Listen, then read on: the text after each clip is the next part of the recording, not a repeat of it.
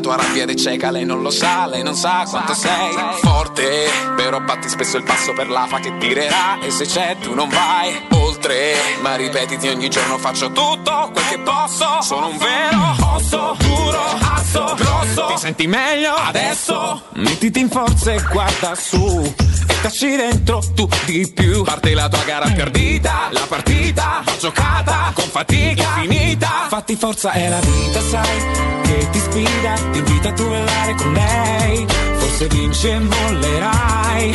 Magari invece riderai E sbagli affoghi ma poi riuscirai. In questa grande Olimpiade di me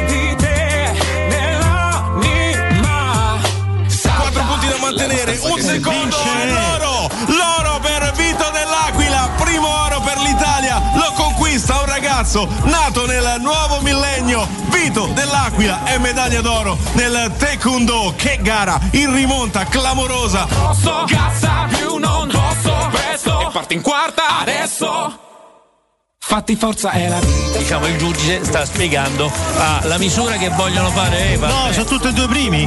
Ah, eh, due ori, due ori, danno Non si due capisce, ori. sì, credo danno di sì. due ori, danno due medaglie d'oro. È ora ex equo, è ora ex. Gianmarco Dalla contentezza di Tamberi. Abbiamo la terza medaglia d'oro. Gianmarco Dalla contentezza di Tamberi. In una disciplina difficilissima come quella dell'atletica leggera, figuriamoci nel salto in alto. Nessun italiano ha vinto l'oro nel salto nella storia del salto in alto e Gianmarco Tamberi ha vinto la medaglia d'oro. Tutto valido stavolta, è una buona partenza, cattiva invece per Subintian.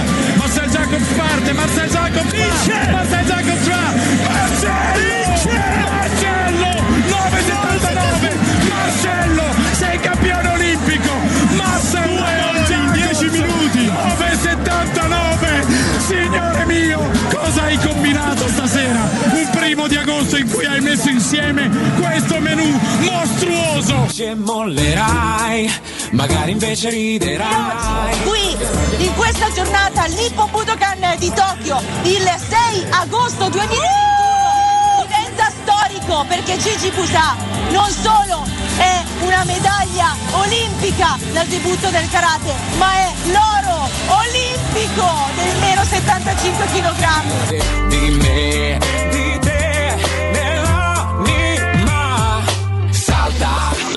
Si sente talmente forte che viaggia con bandiera. E nel finale grande crescita per andare a vincere il quarto oro olimpico, l'ottavo nel complesso. Atletica il quarto, otto in tutto. Antonella Palmisano è campionessa olimpica. Presto. E parti in quarta. Adesso. Fatti forza è la Gran Bretagna, Cina, può schiacciato il cambio dell'Italia, può schiacciato il cambio dell'Italia,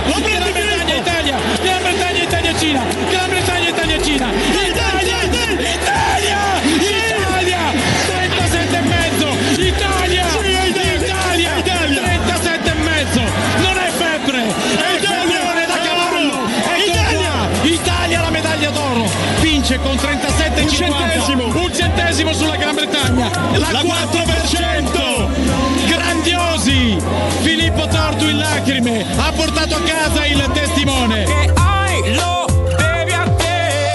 Beh, è sicuramente un'estate speciale, ce la stiamo godendo tutta. Buongiorno, buongiorno, ben trovati, ben ritrovati sui 92.7 di Teleradio Stereo. Le 8-9 minuti di questo lunedì 9 agosto 2021. Il saluto vi arriva da Alessio Nardo. Si torna, si torna in carreggiata per questa nuova stagione sui 92.7 di Teleradio Stereo. Ma chiaramente oggi non sono l'unico a rientrare perché c'è anche Matteo Bonello. Matteo!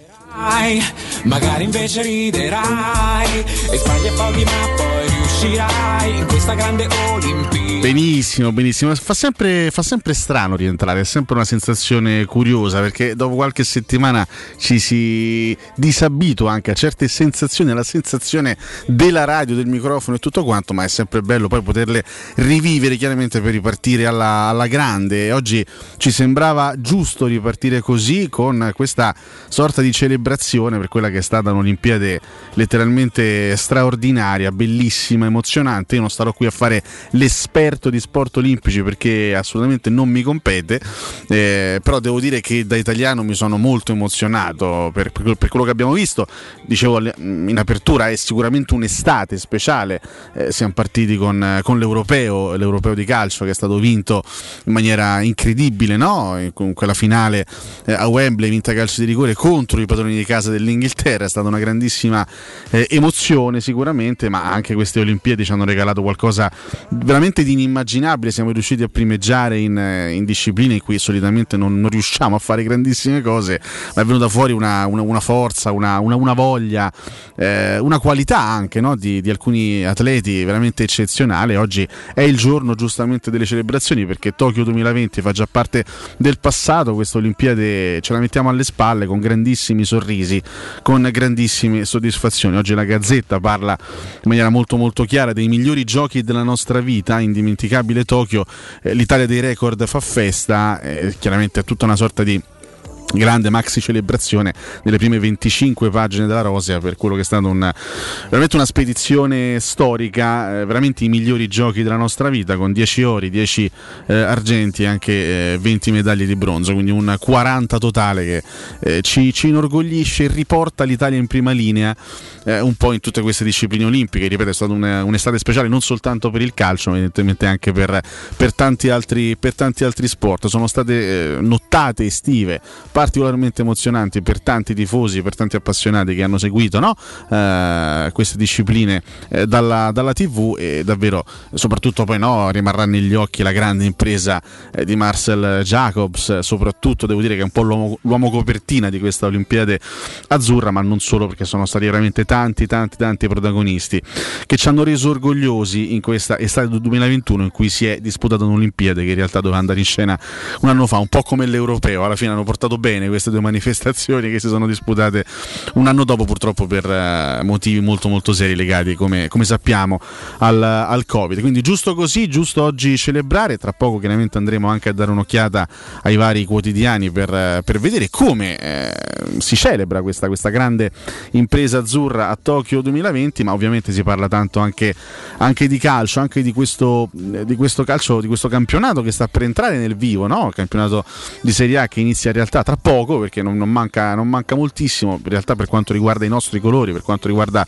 la nostra Roma, si inizierà prima perché inizieremo il 19 di agosto con il primo match ufficiale in Conference League, il playoff di Conference contro una fra Trabzonspor e Molde. Tra l'altro, in questa settimana scopriremo chi sarà il nostro avversario perché giovedì si giocherà il match di ritorno in casa del Molde all'andata 3-3 eh, in, in, Turchia. Quindi capiremo, capiremo anche quale sarà il nostro, eh, il nostro avversario.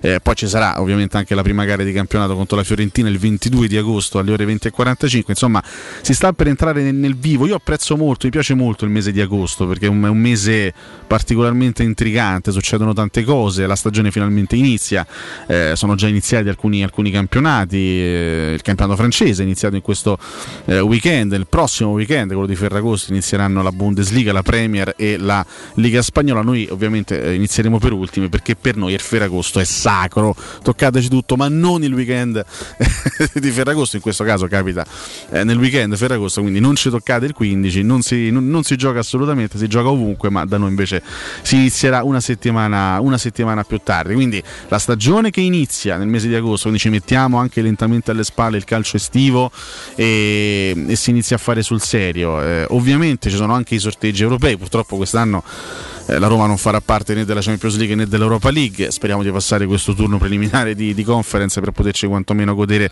il sorteggio dei gironi di, di conference, anche se eh, ovviamente immagino che non sarà eh, la stessa sensazione, la stessa elettricità che si vive quando poi si affronta un, un sorteggio per competizioni un pochino più importanti, però quest'anno ci tocca la conference e cerchiamo di fare bella figura quantomeno in, questa, in, questo, in questo torneo. E poi ad agosto c'è ovviamente la chiusura del mercato, il 31 agosto si avvicina, eh, è un mercato mercato strano oggettivamente, un mercato anomalo, eh, soprattutto per quanto riguarda l'Italia. Solitamente si arriva a metà agosto con almeno 3, 4, 5 colpi importanti eh, fatti. In realtà qui se andiamo a vedere le grandi squadre del nostro campionato si è fatto veramente, è fatto veramente ben poco. Se vogliamo la, fra, fra, le grandi la squadra che si sta muovendo meglio anche con, con maggiore intelligenza è l'Atalanta che ha puntellato, non ha fatto il colpo della vita fino a questo momento, ma l'Atalanta di Gasperini ha, messo lì 4, eh, nuovi ingressi che potrebbero fare comodo nell'economia di una rosa comunque molto molto ampia che dovrà ovviamente rendere l'Atalanta protagonista protagonista anche in Champions League. L'Atalanta ha preso Musso al posto di Gollini, ha preso eh, Demiral al posto di Romero, quindi sì, ci sono stati degli acquisti, ma al contempo anche due cessioni abbastanza pesanti, anche Gollini e Romero entrambi al Tottenham, due giocatori pesanti, due giocatori importanti che se ne vanno, oltre a Lovato, il giovane Lovato ex Verona e il terzino Pezzella che sicuramente vanno a riempire l'organico, non sono certo due titolari quantomeno in partenza, quindi un mercato intelligente, oculato da parte eh, dell'Atalanta, per il resto le altre grandi hanno fatto veramente veramente, poco. L'Inter, eh, la stiamo vedendo un po', un po tutti, eh, versa in condizioni di estrema difficoltà. Lukaku sempre più vicino al Chelsea dopo la cessione di Hakimi. Sembrava che dovesse limitarsi ad Hakimi il mercato in uscita, il mercato importante in uscita dell'Inter e invece ormai è sempre più vicina la partenza del grande centravanti belga. Ovviamente parliamo di due, di due assenze fondamentali. Fra l'altro Hakimi è subito partito forte con il Paris Saint Germain, è subito andato a segno nella prima partita di campionato contro il, il Truai, confermato trasformandosi in questo momento uno dei migliori esterni eh, del, del mondo e quindi per l'Inter non sarà facile ripartire, fra l'altro se è andato anche un altro top player tra virgolette come Antonio Conte eh, si riparte da Simone Inzaghi al momento l'unico acquisto importante è quello di Akan Cialanoglu Cordaz è il terzo portiere quindi non lo considero un acquisto particolarmente rilevante. La Juventus al momento si ferma al giovane brasiliano Caio Jorge che per carità sarà anche un, un, un grandissimo prospetto ma al momento di prospetto si tratta. La Lazio è ferma agli acquisti di Isai e Felipe Anderson due elementi che vanno a, a completare giocare, se vogliamo, riempire una rosa, ma non sono certo due eh, affari di primissimo piano. Lo stesso Milan eh, è più quello che ha perso che quello che, eh, che, ha preso, perché insomma il Milan perde Donnarumma e lo stesso Cialanoglu, prende Megna che è un buon portiere, oltre a Ballo Touré che è la riserva di Hernandez e Giroud che è un attaccante di 35 anni che probabilmente per dirla alla Piero il meglio ce l'ha, ce l'ha, alle spalle. Il Napoli è completamente fermo, non ci sono stati acquisti in casa, in casa azzurra e la Roma ieri ha ufficializzato il suo terzo acquisto perché dopo Rui Patricio e Sciomuro dove ufficiare l'acquisto dal Palmeiras di Mattias eh, Vigna, ma al momento diciamo, non è arrivato quel colpo che magari potrebbe far sognare anche la piazza giallorossa. Tre acquisti sicuramente utili che andranno a, a far bene, ci auguriamo, anche se insomma, qualche difficoltà Rui Patricio la sta, la sta mostrando in queste prime amichevoli. Sciomuro dove invece è partito molto, molto bene, prima gara contro il Betis, subito un bel gol, subito una prestazione convincente per l'attaccante uzbeko e Vigna ancora tutto da scoprire, tutto da, da vedere. Questo per dire che insomma al momento è davvero un mercato anomalo in Italia, perché è vero i soldi ormai eh, sono sempre pochi e in questi ultimi mercati ne sono son girati pochi di soldi, soprattutto nel nostro, nel nostro, calcio, nel nostro campionato, però addirittura essere fermi a queste operazioni al, al 9 di agosto è un fatto indubbiamente anomalo perché di solito qualche colpo, qualche sprazzo importante sul mercato c'è sempre, invece è un mercato molto molto molto fiacco eh, che però potrebbe entrare nel vivo in questi ultimi eh, 20 giorni, insomma in queste, in queste ultime eh, in queste ultime giornate, in queste ultimissime settimane. Eh, ovviamente sappiamo quello che, che, sta accadendo in casa Roma, c'è l'ennesimo tormentone legato alla partenza di Geco, ormai è diventato un appuntamento fisso, speravamo in qualche modo quest'anno di, eh, di evitare, ecco, di, di, di, imbatterci ancora una volta nella, nel, nel, tormentone legato alla partenza di Geco, invece siamo ripartiti, quantomeno eh, c'è la possibilità che sia meno lungo, ecco, meno estenuante questo, questo tormentone, oggi se ne parla eh, su tutti i quotidiani, l'imminente passaggio di Geco all'Inter, in realtà poi dovrà avvenire tutto in maniera abbastanza contestuale. Lukaku non è ancora un giocatore del Chelsea, lo sta per diventare. Nel momento in cui Lukaku diventerà un giocatore del Chelsea, l'Inter eh, probabilmente andrà a chiudere per Geco. Qui utilizziamo sempre il probabilmente perché. Eh, ragazzi, la storia di Geco è diventata una barzelletta. La lunga storia di Geco sul mercato è diventata una barzelletta perché sono anni che parliamo di un Edin Dzeko ad un passo della cessione e poi ogni volta rimane. È diventata anche una storia abbastanza stucchevole, abbastanza pesante, soprattutto per i tifosi romanisti che ogni volta devono stare qui a, ad aspettare eh, le sorti no, di, di, questo, di, questo, giocatore, un giocatore molto molto importante che ha fatto la storia della Roma indubbiamente, anche se purtroppo non ha vinto trofei, ma i numeri stanno lì a dire che Edin Dzeko è un pezzo importante della storia di questo, di questo club, quindi massimo rispetto per un giocatore che ha dato tantissimo, che ha segnato moltissimi gol, che è stato anche il capitano della Roma per un certo periodo e che continua a essere un, un giocatore molto, molto forte, indubbiamente, nonostante gli anni, gli anni che passano, però sta, sta diventando noioso, sta, sta diventando, ripeto, stucchevole amichevole ogni volta, ogni sessione di mercato, che sia estate che sia inverno. Ritrovarci qui a parlare della, della possibile partenza, questo è il terzo, il terzo avvicinamento di Geco all'Inter. Già era ad un passo, già si trovò ad un passo all'Inter Geco nell'estate del 2019, no? quando era, era Conte a volerlo fortemente proprio per far coppia con Lukaku e poi alla fine l'Inter non accontentò le richieste della Roma. E Geco decise alla lunga no, di, di, non aspettare i più nerazzurri e di rinnovare il contratto con i giallorossi. Eh, e poi Geco è stato vicinissimo all'Inter anche nell'ultima sessione di mercato, quella di gennaio del, del 2021 quando a un certo punto sembrava praticamente fatto lo scambio con Alexis Sanchez a seguito poi delle polemiche, del, dei contrasti tra il bosniaco e Paolo Fonseca. Invece anche lì non si trovò la formula giusta, non si trovò la quadra per chiudere l'affare e Geco anche lì rimase rimase un giocatore della Roma.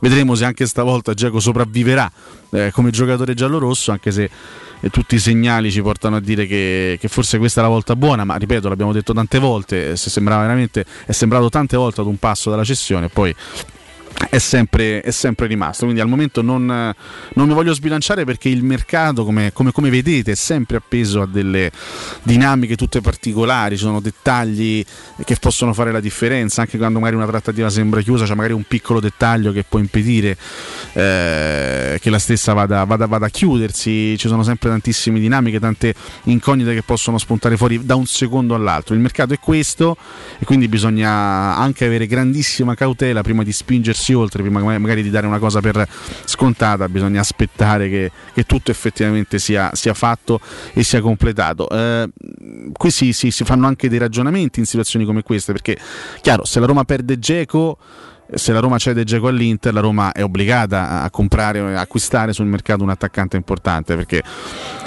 su Giacomo possiamo, possiamo, dividerci su quello che è stato il suo rendimento in questi ultimi anni, indubbiamente eh, sono anche delle riflessioni che facevo con, con i miei colleghi e amici nelle, nelle, ore scorse. L'ultima grandissima stagione di Geco da Edin Geco è stata quella 2017-2018 quando lo stesso ci trascinò a suon di prestazioni entusiasmanti in semifinale di Champions League, fu un Edin clamoroso, eh, ci ricordiamo no, la, la, doppietta a Londra contro il Chelsea, ma anche tanti altri gol importanti in quell'edizione della, della massima competizione internazionale. Quello è stato, un, è stato forse l'ultimo grande Edin autore di 24 gol in tutta la stagione se non ricordo male, eh, perché, perché, ne fece 16 in campionato e 8 in Champions League, fu veramente devastante Dzeko quell'anno, soprattutto in, in Champions, dopodiché eh, per tutta una serie di ragioni ragioni, per tutta una serie di motivi, si è iniziato a parlare sempre più continuamente del suo, del suo possibile addio e contestualmente il suo rendimento è, è calato, eh, perché nelle ultime tre stagioni non è stato un grandissimo Edin Dzeko da un punto di vista realizzativo e anche dal punto di vista continu- della continuità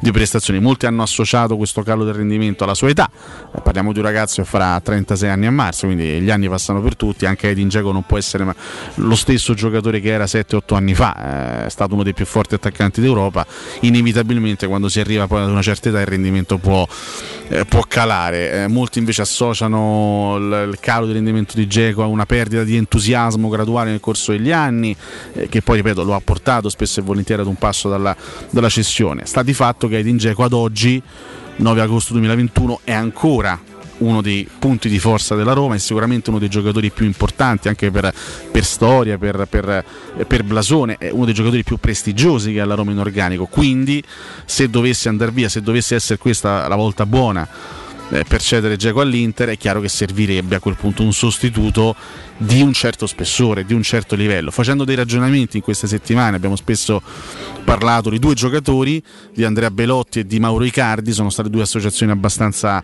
abbastanza immediate. Eh, su Belotti il discorso è molto, è molto chiaro, è un ragazzo eh, che ha 7 anni in meno rispetto a Edin quindi andresti sicuramente a ringiovanire eh, nel ruolo del centravanti, è un ragazzo che è in scadenza di contratto con il Torino, ha un solo anno di contratto con il Toro e non sembra affatto disposto a rinnovare e, e non credo che Cairo sia così eh, diciamo poco lungimirante da tenersi un giocatore eh, che perderebbe a parametro zero fra 12 mesi. Quindi in questo momento la soluzione più, più, più semplice e più logica per il Torino è cedere il, il, ragazzo. Credo che lo stesso Belotti voglia fare un'esperienza diversa dopo tanti anni da capitano del Torino, anche tanti anni piuttosto sofferti, in cui è stato costretto spesso e volentieri a tirare la carretta e a fare i gol necessari per la salvezza della, della squadra. Quindi la partenza di Belotti dal Torino sembra una cosa piuttosto probabile, quindi l'associazione con la Roma diventa eh, quasi, quasi naturale. Mauro Icardi è un giocatore di grande livello, eh, lo sappiamo, insomma, un, un ragazzo che ha fatto sempre tanti gol nella sua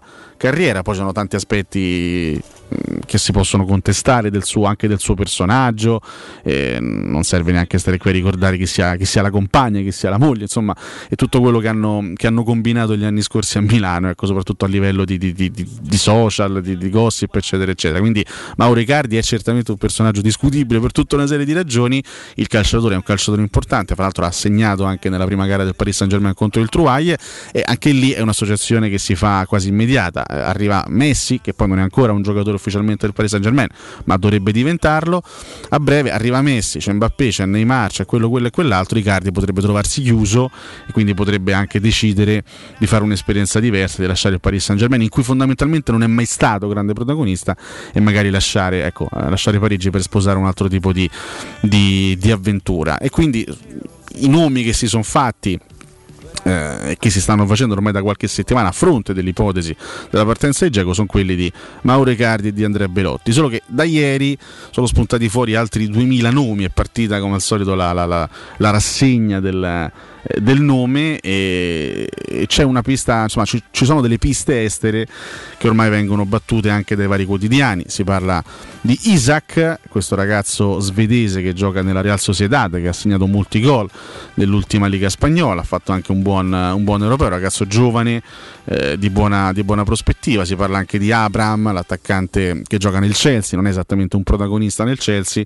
eh, obiettivo anche, anche dell'Atalanta, ma ci sono altri nomi, ovviamente quando quando poi questo è una, uno scenario abbastanza classico del mercato, quando un giocatore importante va via eh, o comunque in procinto di andare via, eh, per la sua sostituzione si iniziano a fare 750 miliardi di nomi, esce fuori praticamente un nome al minuto e bisogna stare molto, molto attenti eh, a quello che succede per capire quale effettivamente può essere la pista giusta. Ieri si riparlava nuovamente anche di Moise Ken, l'attaccante ex Paris Saint Germain che è tornato per fine prestito eh, all'Everton e, e, sullo sfondo ci sono sempre questi, questi due ragazzi, questi, questi eh, due giocatori di cui parlavamo prima, Belotti e Icardi, che in qualche modo devono trovare anche delle soluzioni buone per il loro futuro perché, ripeto, Belotti ad oggi è una sorta, non dico un separato in casa nel Torino, ma insomma è una situazione che si deve, che si deve risolvere vista, eh, vista, la questione contrattuale che lo riguarda. E Icardi non so quanto si senta protagonista in un Paris Saint Germain che ovviamente eh, baserà tutte le sue fortune su Messi, Mbappé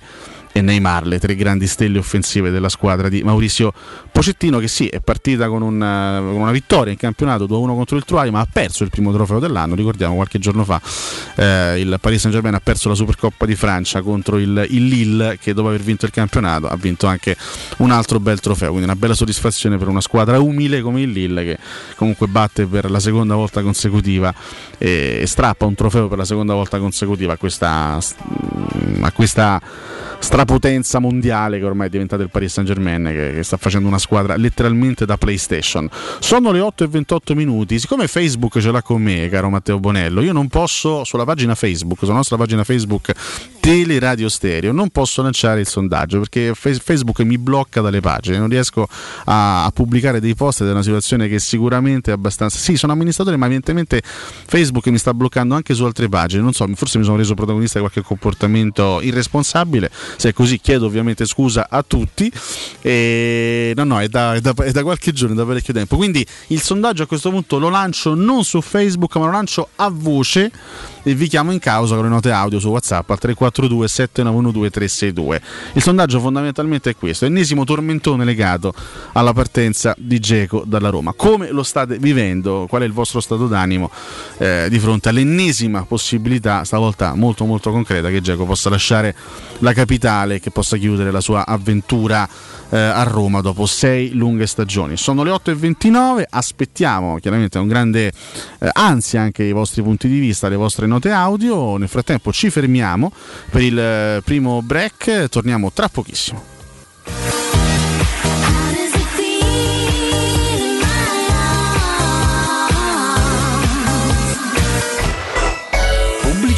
Amore, stasera ho voglia di pesce. Prepara le reti, fissa la randa, fissa i mulinelli, arma la fiocina. Ma tesoro, tutta questa fatica. Al pesce ci pensa Eurosurgelati Italia. Eurosurgelati Italia. Qualità, freschezza e convenienza. Le prelibatezze del mare lavorate e surgelate direttamente sui pescherecci. Piatti e sughi pronti, pizze e fritti, contorni, gelati e dolci. Eurosurgelati Italia. 100 punti vendita in tutto il Lazio. Cerca il negozio più vicino a te su eurosurgelati.it. Se ami la carne quanto noi, adorerai Arabracis. Steakhouse e American Barbecue. Golosi hamburger di scottuna o Black Angus. Barbecue con New York pastrami, ribs e altre specialità con cottura low and slow. Un'accuratissima selezione di carni di altissima qualità da tutto il mondo e primi romani fatti in casa. Arabracis. In via Cassia 1837. Info allo 06 80 07 1142. Arabracis. Il tempio della carne a Roma. In zona Ponte di Nona, la società edilizia del Golfo dispone di diversi negozi di varie metrature posizionati su strade ad alta percorrenza che collegano la via Prenestina e la via Collatina con la rete autostradale. I negozi offrono la possibilità di installare canne fumarie e vi sono ampi parcheggi nei pressi. Per qualsiasi informazione rivolgetevi al 345 713 5407 e visitate il sito www.kcalt.com. Edilizia del Golfo SRL è una società del gruppo Edoardo Caltagirone. Le chiavi della tua nuova casa senza costi di intermediazione. Sicuro con la tua auto dai numero uno dei ricambi. GM Autoricambi. Passione per i motori, prezzi super concorrenziali, competenza nei servizi sono i nostri marchi di fabbrica. La migliore qualità dei prodotti e risparmio su ogni ricambio. Approfitta delle nostre vantaggiosissime offerte. Scegli la competenza e la convenienza di GM Autoricambi. gmautoricambi.com Il tuo pistop a Roma. Via Giovanni Passerini 1725 06 25 20 92 51. Avete problemi di denti? Avete urgenze, dolori o problemi di estetica? We Dental Care, le vostre cliniche odontoiatriche di riferimento. Dentascan e ortopanoramica in sede. Terapie indolori. I nostri specialisti sono in prima linea per risolvere ogni vostro problema in un ambiente professionale, accogliente e sicuro. We Dental Care, in via Ostiense 4, zona Piramide e in via degli Ammiragli 5, zona Cipro. Info e prenotazioni all'800 56 1006 o su wedentalcare.it. Teleradio Stereo 927.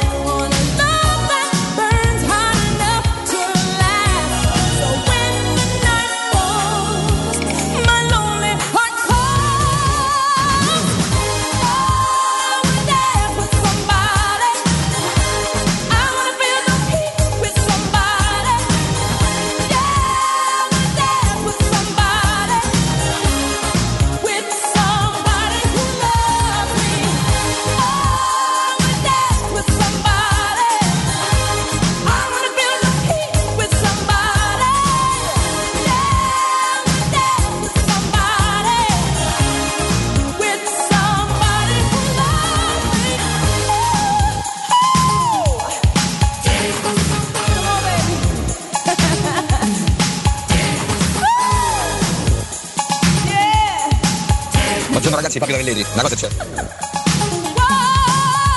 Buongiorno ragazzi, Fabio Tavelletri, una cosa è certa, che indannamo annamo, yemenamo. Dai Roma! Bella Roma mia, incassata così quanto mi piace. oh.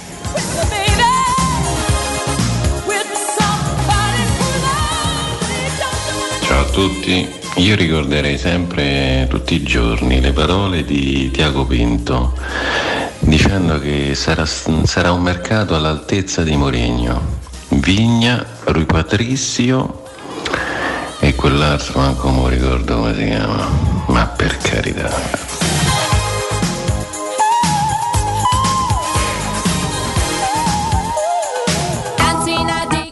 E rieccoci, rieccoci in diretta, rieccoci in diretta, abbiamo ascoltato un pezzo bellissimo, un pezzo meraviglioso della grande, immensa Whitney Houston, che oggi avrebbe compiuto 58 anni, purtroppo ci ha lasciato qualche, qualche anno fa, una voce straordinaria, una personalità, diciamo un, personaggio un po' contraddittorio con purtroppo una serie di, di problematiche, eh, ci ha lasciato qualche, qualche anno fa questa artista immensa che oggi comunque celebriamo per quello che sarebbe stato il suo 58esimo compleanno con questo bellissimo brano che abbiamo ascoltato I Wanna Dance With Somebody, hai capito caro Matteo Bonello? E so che stai ascoltando altre, altre note audio che tra, poco, eh, che tra poco ci manderai in diretta. Intanto il, il pensiero di Claudio, eh, che saluto ovviamente, è, è un pensiero che appartiene anche a tanti altri tifosi romanisti, perché eh, in questo periodo in cui mi sono concesso un po', un po di vacanza ho avuto modo no, di confrontarmi anche con, con tanti amici, eh, con alcuni colleghi, quindi traspare inevitabilmente un po' di delusione eh, per quello che è stato fino a questo momento il mercato della Roma. Eh, ovviamente la delusione attuale non deve diventare una sentenza definitiva perché la- le sentenze definitive, a parte che vanno sempre date alla fine della stagione, perché poi anche il giudizio alla fine del mercato conta relativamente perché un mercato può essere straordinario sulla carta ma se poi la squadra non funziona eh, nel corso della stagione è comunque, eh, mm, è, è- è comunque un mercato con cui ci fai poco ecco. quindi in realtà i giudizi definitivi andrebbero sempre dati alla fine di un percorso quindi quando si arriva poi a maggio si giudica quello che ha fatto la squadra sul- sul campo e di conseguenza anche quello che è stato poi il rendimento degli acquisti dei nuovi acquisti Eh, certo eh, quando si arriva poi alla fine di una sessione di mercato è logico fare dei bilanci, è logico fare dei ragionamenti sempre su carta. Se finisse oggi il mercato il giudizio nei confronti della Roma da parte penso di tutti sarebbe abbastanza eh, negativo se non altro per quelle che erano le aspettative. Qui c'è sempre il discorso dell'aspettativa eh, in, questa, in questa piazza. È logico vai a prendere un allenatore lo annunci anche con un anticipo incredibile vai a prendere il 4 maggio un allenatore come Murigno e inizi inevitabilmente tu tifoso a sognare perché tutti quanti noi immaginavamo no, un mercato eh, anche un pochino più ambizioso, se vogliamo, un pochino più importante, prestigioso.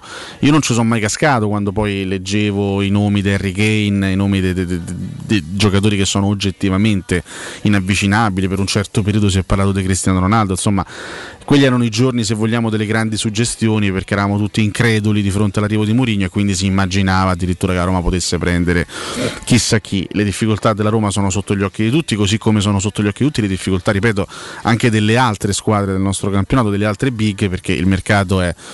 eh, il, il mercato è più o meno fermo per tutte, poi è chiaro che c'è un discorso diverso riguardante la Roma, eh, la Roma parte molto indietro, la Roma parte da un settimo posto, parte da punti di ritardo en- enormi, consistenti nei confronti della concorrenza, maturati nell'ultima classifica. Ci ha tenuto a, a- a specificarlo, a ricordarlo anche lo stesso Mourinho nella conferenza stampa di presentazione, quindi è chiaro che la Roma è chiamata a fare qualcosina in più. Sicuramente in panchina ha messo, ha messo un top player perché Mourinho qualche cosa deve dare a questa squadra. Eh, ci aspettiamo tutti che Mourinho possa comunque migliorare già con la sua presenza, con la sua esperienza, con il suo carisma, la stessa Roma dell'anno scorso, perché altrimenti eh, uno si- si tiene quello, quello- quello che c'ha. Evidentemente se passi da Fonseca a Mourinho è perché ti aspetti che Mourinho possa assicurare eh, già di per sé un, un miglioramento, ma non soltanto per il nome, anche per quelle che sono le sue capacità. Ci aspettiamo tutti una squadra più cattiva, perché Mourinho è, è- è- il tipico allenatore che sa trasferire ai giocatori una mentalità diversa, una mentalità più aggressiva, una personalità. Ecco, in queste partite amichevoli, l'altro, stiamo vedendo magari un eccesso ecco, di, di- di- cattiveria perché a Roma ha chiuso contro, contro il Betis contro espulsi, anche se ovviamente da, da espellere in primis era l'arbitro, vista eh, la direzione obbrobriosa. Però ecco da Mourinho questo dobbiamo aspettarci, una squadra più cattiva, una squadra più cazzuta, perdonatemi il termine, ma insomma rende, rende piuttosto l'idea. E sicuramente da Mourinho ci aspettiamo anche un lavoro eh, tattico soprattutto sulla fase difensiva perché come tutti gli allenatori che sono abituati a vincere e che sono capaci di vincere Mourinho sa perfettamente che soprattutto in Italia il, il miglior modo, ecco, la, la via più facile per eh, provare a vincere è cercare di lavorare soprattutto sulla fase difensiva per prendere meno gol, perché storicamente in Italia vince chi prende, chi prende meno gol. E siccome la Roma negli ultimi anni, nelle ultime stagioni, ha avuto grossissime difficoltà dal punto di vista della fase difensiva, è auspicabile che il lavoro sul campo possa portare a questo tipo di miglioramento. Quindi se arriva Mourinho, io mi aspetto soprattutto due cose, diciamo da, da, da, da, osservatore conoscendo le caratteristiche di Mourinho, che sia una squadra più cattiva, che sia una squadra con una mentalità più aggressiva e che sia una squadra più efficace da un punto di vista della fase difensiva. Poi questo è quello che può apportare Mourinho, questo è quello che può dare Mourinho alla squadra. Quindi sono i miglioramenti, lo step che la Roma può fare solo con l'arrivo di Mourinho. Poi per rendere questa squadra definitivamente competitiva per, eh, per obiettivi estremamente prestigiosi è chiaro che serve un mercato di un certo tipo che al momento sicuramente non è stato fatto. Insomma, eh, la Roma ha fatto tre acquisti che non sono tre acquisti che vanno a sconvolgere il livello, no, perché Rui Patricio, Vigna e, e Shomurodov sono, sono tre buoni, buoni accorgimenti.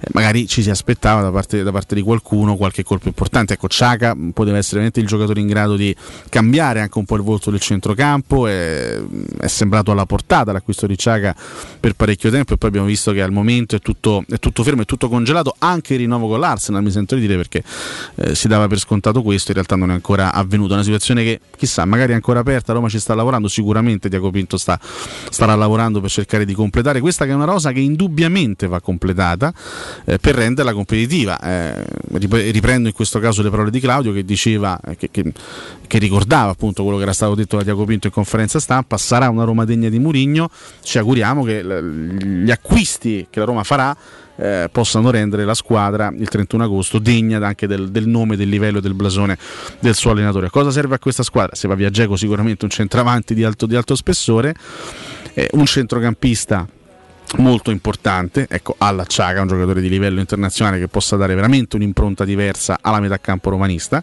E poi questo è un mio punto di vista personalissimo ovviamente che può, che può contare il giusto. Eh, anche un terzino destro perché in questo momento la Roma ha praticamente soltanto Karsdorp Florenzi non è considerato facente parte della rosa e Reynolds mi sembra che abbia dimostrato di essere ancora molto molto acerbo. Quindi siccome eh, la stagione è lunga e gli impegni sono tanti è impensabile mh, diciamo considerare Karsdorp l'unica alternativa possibile l'unica opzione possibile sul versante destro. Se la Roma dovesse acquistare ecco, questi tre giocatori tre giocatori di alto livello potrebbe anche cambiare diciamo, il- la dimensione della squadra potrebbe anche cambiare il giudizio sul, sul calciomercato. Ovviamente la- quella che è la delusione attuale non deve trasformarsi in un giudizio definitivo perché siamo comunque al 9 di agosto e comunque il mercato finisce il 31 quindi cerchiamo di, di aspettare con pazienza che possano finalmente arrivare questi acquisti. Sono convinto che arriveranno gli acquisti poi eh, bisogna vedere di che, livello, di che livello saranno. Purtroppo una difficoltà questo non è per dare un, un alibi o comunque una scusante al lavoro di Diago Pinto, però è una realtà, è un fatto di cronaca. Eh, tante, tante difficoltà sono causate anche dalla, eh, dalla presenza in rosa di esuberi che purtroppo non sono, non sono utili a questa squadra. La Roma ha deciso di fare a meno di alcuni giocatori, di tenere fuori rosa alcuni giocatori che comunque pesano tantissimo dal punto di vista del, del monte ingaggi e comunque rappresentano delle, diciamo, delle presenze ingombranti. Sono ancora tanti gli esuberi. C'è Olsen, eh, sembrava vicino il suo passaggio in Francia, il suo trasferimento in Francia. Olsen è ancora eh, è ancora della Roma contrattualmente parlando, Florenzi sta lì, eh, è tornato no, dalle vacanze post-europeo, non si è aggregato alla squadra e quindi inevitabilmente andrà trovata una soluzione anche per Alessandro Florenzi. C'è Santon, noi ce lo dimentichiamo, ma Santon sta sempre là, giocatore che Mourinho conosce molto bene ma che evidentemente non reputa più all'altezza eh, della, della situazione. C'è Federico Fazio, c'è Steven Zonzi, eh, c'è Pastore che purtroppo rappresenta un problema eh, grosso, grosso, grosso da tre anni e c'è anche Pedro eh, che sarà forse l'esclusione più sorprendente di quest'estate romanista perché tutto sommato il giocatore qualche segnale comunque l'aveva dato a parte un finale di stagione in crescendo con quel bellissimo gol al derby. Ma comunque un giocatore che ha sempre dato la sensazione di esserci quantomeno dal punto di vista della voglia, della motivazione. Poi eh, è andato sicuramente sotto rendimento per tante settimane ma comunque ha dato sempre l'idea di essere un giocatore vivo, di essere un giocatore ancora eh, presente. Però lì la Roma ha fatto una scelta, evidentemente la società e Mourinho sono, sono trovati d'accordo nel fare questa scelta, nell'escludere Pedro e comunque Pedro sta lì con un contratto ancora di qualche anno ed è un giocatore che deve essere, che deve essere in qualche modo piazzato e non è, non è poi così semplice perché parliamo comunque di giocatori che hanno ingaggi alti. Quindi questo aspetto, l'aspetto degli esuberi ancora presente, è un aspetto che va ad, ad ostacolare anche il mercato in entrata perché se andiamo a vedere il problema è lo stesso di qualche, di qualche, settimana fa. Mi sono andato in ferie con una Roma che aveva questa rosa extra larga e con tanti esuberi da piazzare. Speravo onestamente che questa situazione potesse risolversi nell'arco delle settimane e invece siamo ancora lì. Siamo ancora a contare tantissimi giocatori in questa rosa perché Roma veramente ha una rosa impressionante a livello di quantità di nomi.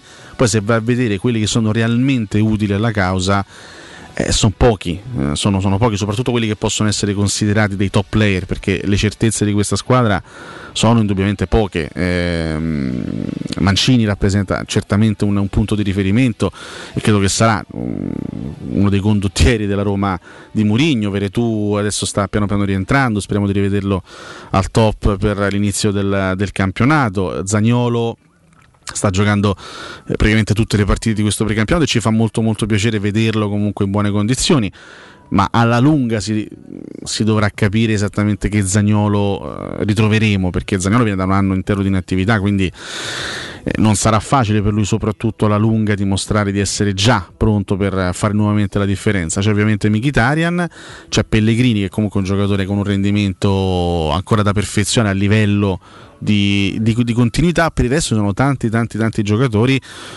eh, che non danno certezze. Una delle grandi certezze era sicuramente Spinazzola, che però ti mancherà probabilmente per, per parecchi mesi. Lui conta di rientrare per novembre, ma eh, l'infortunio accusato agli europei è stato molto grave, quindi ci vorrà molta, molta cautela in attesa del suo, del suo recupero. Per il resto siamo, siamo, appesi a tutta una serie di, di, ragazzi che vengono da una stagione particolarmente difficile e che devono comunque eh, dimostrare, perché lo stesso Smalling, se sta bene fisicamente, è sicuramente una certezza di questa squadra, ma viene da una stagione tragicomica dal punto di vista degli infortuni, si è fermato non so quante volte, quindi su Smalling io ho sempre quell'ansietta no? ogni volta che gioco, adesso si ferma da un momento all'altro, che purtroppo la stagione che ha fatto è stata una stagione eh, terribile, eh, i Bagnets e Kumbulo sono due ragazzi secondo me di buonissima prospettiva, ma entrambi vengono da una stagione difficile, soprattutto i Bagnets nella seconda parte, quindi sono due ragazzi comunque da, da recuperare e che pronti via queste, tutte queste garanzie non te le danno a centrocampo, Villar,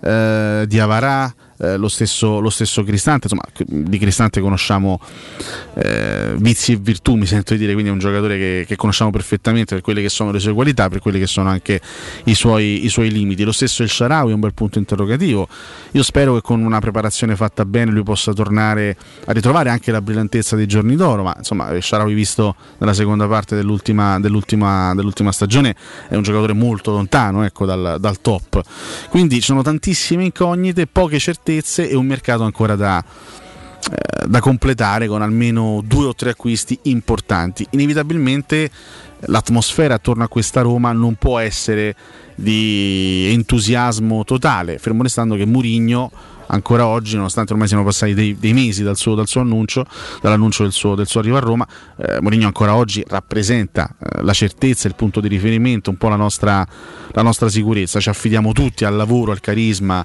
alla, alla, straordinaria personalità, alla grandissima esperienza di questo allenatore che dovrà trovare ovviamente le, le risorse per rendere la Roma competitiva. Poi necklace is. Mourinho e Tiago Pinto sono stati fin troppo chiari in conferenza stampa eh, un mese fa, dicendo che questo è un lavoro di prospettiva, questo è un, un, è un percorso che dovrà portare la Roma ad essere competitiva eh, per, eh, per, vincere entro, entro, tre anni, ma ecco la speranza è di poter subito, no? come ha detto Mourinho, di poter accelerare magari questo, questo, questo, questo percorso. Quindi noi ci affidiamo anche a quelle che sono state le parole del tecnico portoghese che ha parlato di voglia di accelerare questo percorso, quindi significa essere, provare a essere competitivi sin da subito e ovviamente lo stesso Mourinho ha parlato di regali, quindi è, è, è, il tecnico portoghese il primo ad aspettarsi da parte della società dei regali. E quando si parla di regali io non posso pensare che che si faccia riferimento soltanto a Vigna o soltanto a Sciomur, dove evidentemente si parla anche di, di altri, no? di, di, altri acquisti, di altri giocatori che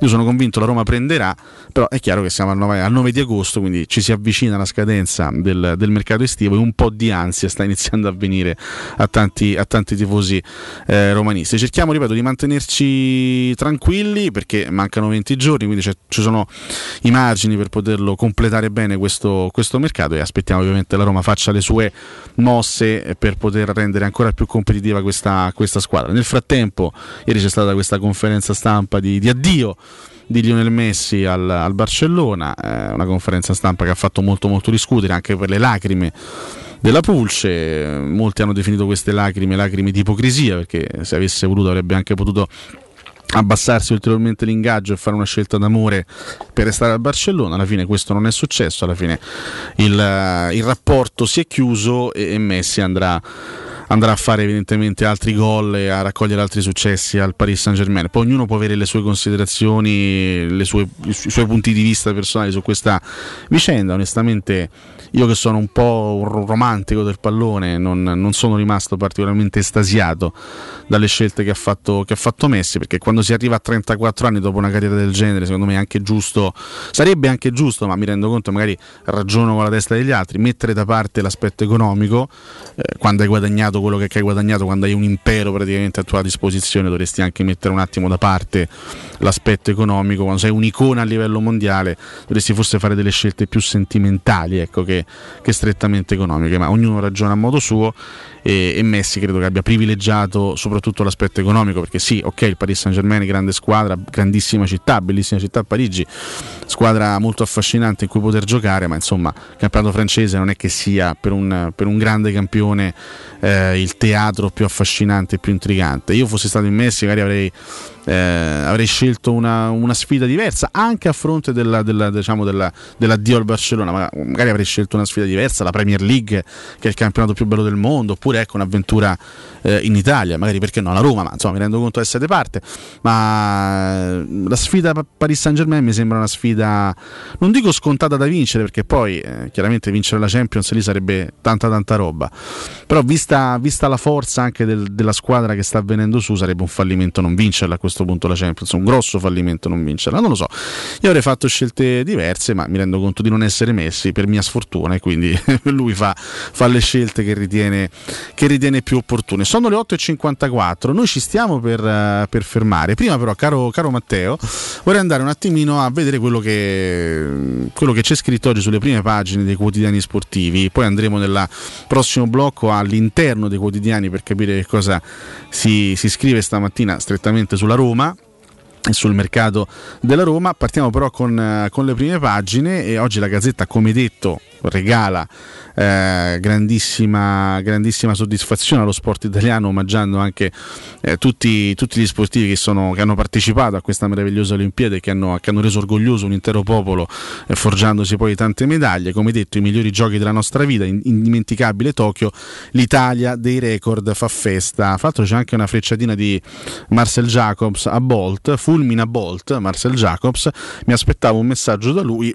e ora non devo buttare via i soldi. E questo è il, il punto di vista della, del nostro atleta eh, che è stato veramente il grande protagonista di Tokyo 2020. La magia della ritmica, azzurri almeno un podio al giorno, l'ultimo è il bronzo delle farfalle. Il pagellone, l'atletica è da 10, eh, pesi, ganna e eh, compagni, le arti marziali tra i promossi. Quindi questo, questo l'omaggio anche della Gazzetta alle Olimpiadi che ormai fanno parte del passato. Marcel, dio di Olimpia, simbolo di una rivoluzione. Questo è il pezzo di Stefano Stefano Barigelli. In taglio basso si parla anche ovviamente di, di calcio, eh, l'Inter che vince in amichevole contro il Parma per 2-0, ma ci sono anche le contestazioni da parte dei tifosi alla, alla società. Inter c'è la numero 9 per Geco e un piano per Vlaovic, si studia la maxi offerta, eh, c'è anche spazio per Messi, addio a Messi, viene da piangere, Paris Saint Germain, io non mi volevo muovere. Leo rivela, mi ero tagliato lo stipendio del 50%.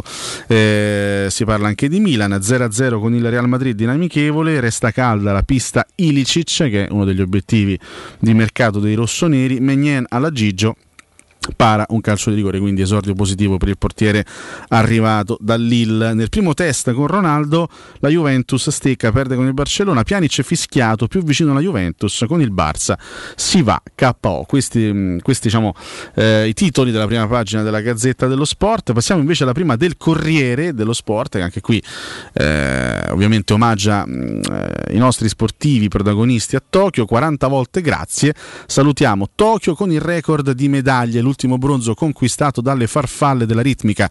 Jacobs sfila con il tricolore, la soddisfazione di Malagò è il successo di un'Italia multietnica e super integrata. Eh, poi in taglio centrale si parla del mercato della Roma con questa idea Isaac Edin sostituirà Lukaku all'Inter che dice no al Tottenham per Lautaro. Ovviamente adesso tutti si vanno a tuffare no, sui gioielli dell'Inter per cercare di eh, portarli via praticamente tutti. L'Inter ne ha ancora tanti ovviamente, no? Lautaro Martinez, c'è Barella, c'è ovviamente Skriniar, eh, De Vrij, l'Inter ha tanti grandi giocatori, adesso tutti vedono l'Inter come una grande occasione per poter eh, portare via eh, gente, ma insomma mm, non credo che l'Inter oltre a, ad Hakimi e Lukaku andrà, andrà, a cedere altri pezzi, altrimenti la contestazione dei tifosi potrebbe farsi davvero pesantissima e ingestibile. Tiago Pinto cerca l'erede di Geco, lo svedese della Real Sociedad, piace a Murigno, i giallorossi spiazzati dal bosniaco, la valutazione dell'attaccante svedese è di 40 milioni, insomma una valutazione piuttosto alta. Eh, Messi saluta il Barcellona, già oggi volerà a Parigi, Leo pianto d'addio, non ero pronto a questo.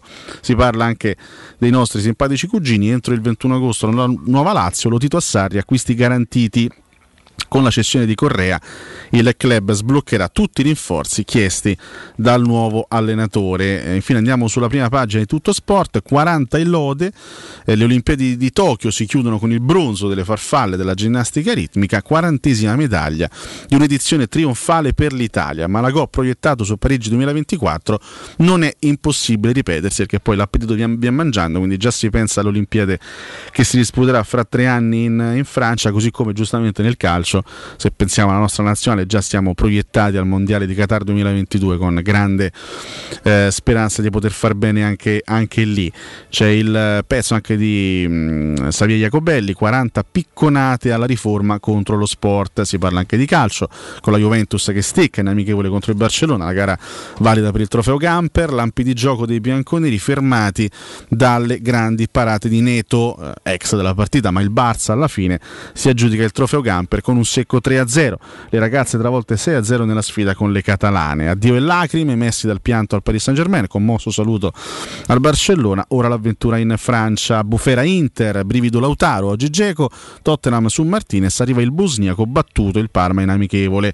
Il Milan fa 0-0 con Real, bel Milan, Megnan è super buon testa Klagenfurt, il portiere para un rigore a Gareth Bale.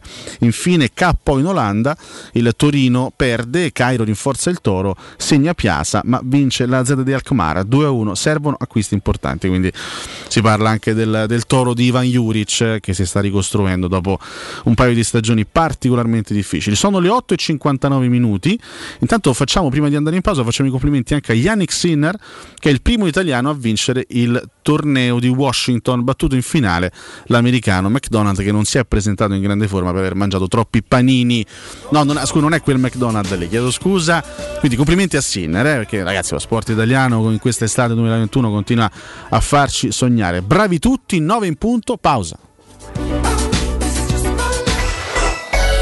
Pubblicità. Nel centro di Ostia, in una zona commerciale ad alta percorrenza, la società SIPA dispone di negozi di varie metrature, locali liberi e disponibili da subito, adatti a qualsiasi tipo di attività, in una posizione privilegiata e centrale. La zona signorile, la collocazione commerciale e gli ampi parcheggi nei pressi rendono questo immobile un ottimo investimento. Per qualsiasi informazione rivolgetevi al 345 713 5407 e visitate il sito www.kcalt.com. SIPA SRL è una società del gruppo Edoardo Caltagirone. Le chiavi della tua nuova casa senza costi di intermediazione. Per il 75 anniversario, la Paoletti Industria Mobili ha un'offerta bomba. Ha pensato per te un arredamento completo con prodotti di qualità. Cucina, soggiorno, tavolo con quattro sedie, parete tv, divano e camera da letto. Il tutto in 36 rate da 253 euro, senza acconto e a interessi zero. E trasporto e montaggio sono compresi. Paoletti Industria Mobili è in via Piavetorina 80, zona industriale Tiburtina, uscita 13 del Gra. E in via Tiburtina 606, paolettimobili.it. Dolcezza, hai sentito? Sì, agosto bollente. No, un mare di offerte e prezzi bloccati da M+. Allora si parte. Dai, prendi la Magnificard, andiamo da M+, e approfittiamo delle offerte. Per tutto il mese di agosto, prosciutto cotto Riva Biancospino, 79 centesimi letto. Pasta riscossa 500 grammi, 49 centesimi. Tonno porticello, 3 per 80 grammi, olio di girasole, 1,99 euro. Prendi la Magnificard, ti aspettiamo. In agosto, prezzi bloccati e super sconti in tutti i supermercati di Roma, Lazio e Abruzzo. Te cucini il pesce? Fammi un sarto da King Sapori e Delizie. King Sapori e Delizie. Salumi, carni, formaggi e tante specialità dall'Abruzzo. Dai, namo in via Tuscolana 1361. Oppure ordiniamo online su kingsaporiedelizie.it o al telefono 06 96 04 86 97 e ce lo portano a casa. King Sapori e Delizie. Garanzia by the King da Arosticino.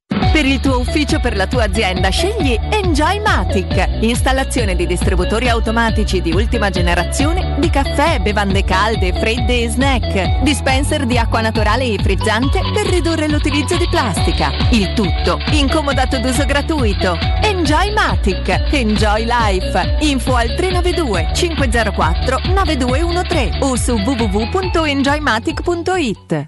Teleradio Stereo 927.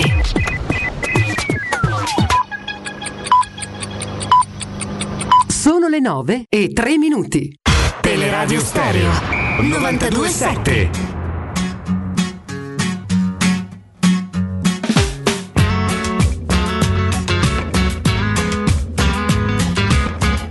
No por pobre y feo, pero antojado.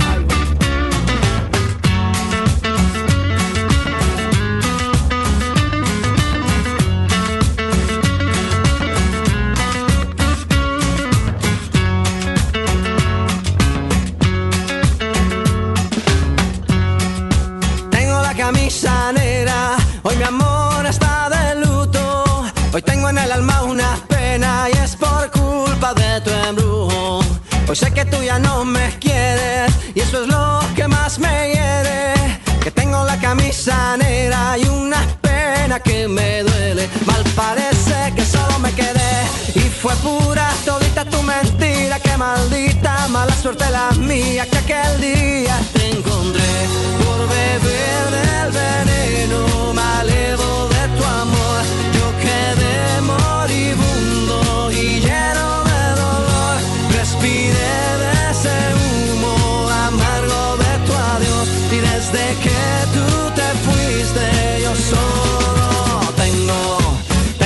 camisa negra porque negra tengo el alma. Alessio, buongiorno e bentornato. E la sto vivendo ora che se ne va. Grazie, grazie per tutto, però basta perché sennò veramente diventa veramente ridicola la cosa. Quindi di nuovo, grazie di tutto e ognuno va a strada propria. Mo speriamo nel sostituto. Forza Roma. Grazie Geco, grazie di tutto, a posto così, 36 anni e buona fortuna all'Inter. Daniele D'Anzio. Buongiorno Marcolino dalla Dispoli. Ma che se stiamo pure a pensare, ma magari Canicardi. Oh, questo ha fatto un gol ogni due partite al Paris Saint Germain e non era protagonista. Ha fatto 60 gol. Quindi fiamolo de corsa. Beh, era ora che Geco se ne andasse. Oramai fa il monumento quando gioca. Buongiorno, il commento alla notizia su Geco. Beh, scusate il francesismo, ma sti cazzi. No, Pino io. Penso sia sbagliato cioè, cedere Geco perché dove lo trovi il sostituto? Poi considerando che fa un anno sì e un anno no, questo dovrebbe essere l'anno sì. Ciao a tutti. Buongiorno, ciao, sono Claudio da Roma. Guarda, sono veramente contento che finisce questo tormentone estivo, almeno lo togliamo una volta per sempre e prendiamo un giovane di prospettiva. Buongiorno Alessio, io penso che il tempo del Geco era scaduto un paio di anni fa, quindi se ne dovrebbe andare, anche se quest'anno potevano esserci motivazioni che lo spingevano a fare bene, però basta, non se ne può più. Buongiorno Alessio e bentornato. A me Geco rimane, Geco va via, sinceramente interessa il giusto. Mi comincia a preoccupare però l'eccessivo nervosismo dei giocatori in campo. Ciao ragazzi, io dico solo una cosa, quanti anni so che Zeco sta a Roma? 6, 7, 8? Ogni anno se ne vuole andare, ma perché se ne va a fan... Ciao ragazzi! Buongiorno Gianluca, ecco basta ma viene, noi restiamo da capo a 12, stessa squadra, stessi giocatori, il portiere Farida, il centrocampista l'hanno preso, ma pieno sto Bram, ciao belli, quinto posto, buona giornata, forza Roma. Bello, sono Laura. Io sono veramente arrabbiata perché dopo le recenti dichiarazioni di Geco io non ci posso credere. Non ci scordiamo che il 19, fra dieci giorni, cominciamo la, la conference. Io non so, non, non so che dirti, guarda, sono veramente arrabbiata. Ciao. Buongiorno a tutti, Giuseppe.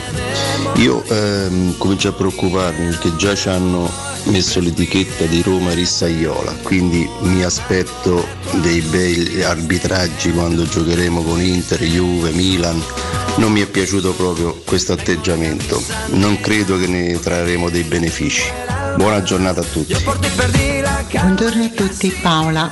Ma qualcuno mi può spiegare il nervosismo di questa squadra sabato sera? Cioè si stava giocando una tranquilla amichevole, non eh, una finale mondiale. Grazie. Finché ci saranno finti tifosi che si preoccupano dei soldi dei padroni invece che degli acquisti da Roma, non si andrà da nessuna parte. Cacciateli i soldi, tanto se non si va in Champions i soldi non arrivano, chi poco spende assai spende, a Purciari. Eh, non so se il signor Nardo sia ancora in ferie, però volevo dire semplicemente che è fortunato ad avere due colleghi che lavorano anche al posto suo, perché se la trasmissione dipendesse solo da Alessio Nardo, eh, gli ascolti calerebbero a picco. Poi se a Francesco Campo o a Matteo Sercali dà fastidio, eh, è un problema loro. Buongiorno, adesso che andrà via Geco devo presumere che eh, prenderemo un altro attaccante, ma prenderemo un attaccante di rango o dei nomi sconosciuti alla maggior parte di noi? Io spero che prendiamo qualche nome conosciuto, io spererei in Unicardi, ma dubito molto perché costa troppo. E allora siamo alle solite. Rieccoci, rieccoci in diretta su queste note, su queste note di Juanes, la camisa negra, eh? un pezzo che ricordo fu un grande tormentone del 2005, che sono passati esattamente 16 anni, oggi facciamo gli auguri a Juanes, questo artista che compie ben 49 anni, ricordato no? per, soltanto per questa canzone, uno dei tanti artisti hanno fatto una canzone di grandissimo successo, adesso scriveranno tantissimi eh, innamorati Juanes, non è vero, ha fatto tantissimi altri brani, tu non sei esperto, non parlare di ciò, ciò che non sai. Ecco. Vabbè, io ricordo The, The One S questa canzone, fu un bel tormentone in, quella, in quell'estate del 2005, quindi lo ricordiamo così e gli facciamo tanti auguri per questi 49 anni, tantissime note audio. Eh, vi ringraziamo, vi ringrazio ovviamente per la grande partecipazione anche di 9 agosto, siamo nella settimana che ci porta a Ferragosto, quindi immagino che tanti di voi saranno anche diretti verso una meritata eh, vacanza, eh, però siete sempre qui fedeli al nostro fianco, ci ascoltate e ci supportate anche in queste, eh, in queste giornate estive, quindi vi ringrazio tantissimo per questo. Allora, intanto vorrei rispondere a Paola il fatto del del grande nervosismo dimostrato anche, anche, su questo aspetto si è molto discusso no? c'è chi dice mi piace questo, questo aspetto il, il, fatto che Roma sia una squadra così tra virgolette cattiva già si vede no? eh, l'impronta da parte di Mourinho c'è chi invece dice no non è questo il modo giusto per esprimere la cattiveria agonistica la cattiveria agonistica si esprime in un altro modo sicuramente ecco chiudere una partita con tre espulsi non è il massimo eh, anch'io ho fatto lo stesso ragionamento che ha fatto con eh, l'ascoltatore che ci mandava poco fa la nota audio ossia occhio perché con questo modo di fare rischiamo di finire tante partite con espulsi e che magari non aspettano altro per mandarci fuori i giocatori, per cacciare fuori i nostri giocatori. Questo, questo probabilmente è, un, è anche, anche una verità. Però il fatto che la Roma stia giocando questi amichevoli con questa voglia comunque eh, di non, quantomeno di non farsi prendere in giro, questo è un, un aspetto che apprezzo moltissimo perché indubbiamente abbiamo trovato un arbitro eh, diciamo inadeguato ma nella partita contro, contro, il Betis e la Roma ha fatto vedere ripeto con delle reazioni che sicuramente devono essere più contenute però la Roma ha fatto vedere come atteggiamento di non volerla perdere la partita questo è un aspetto molto positivo che mi tengo, che mi tengo stretto. No? Anche il, il, eh, questa cattiveria esibita da Mourinho fa un po' parte anche del suo personaggio, lo sappiamo, però sicuramente si vede anche in tutte queste partite che stiamo, che stiamo osservando, in queste amichevoli estive che contano ovviamente il giusto.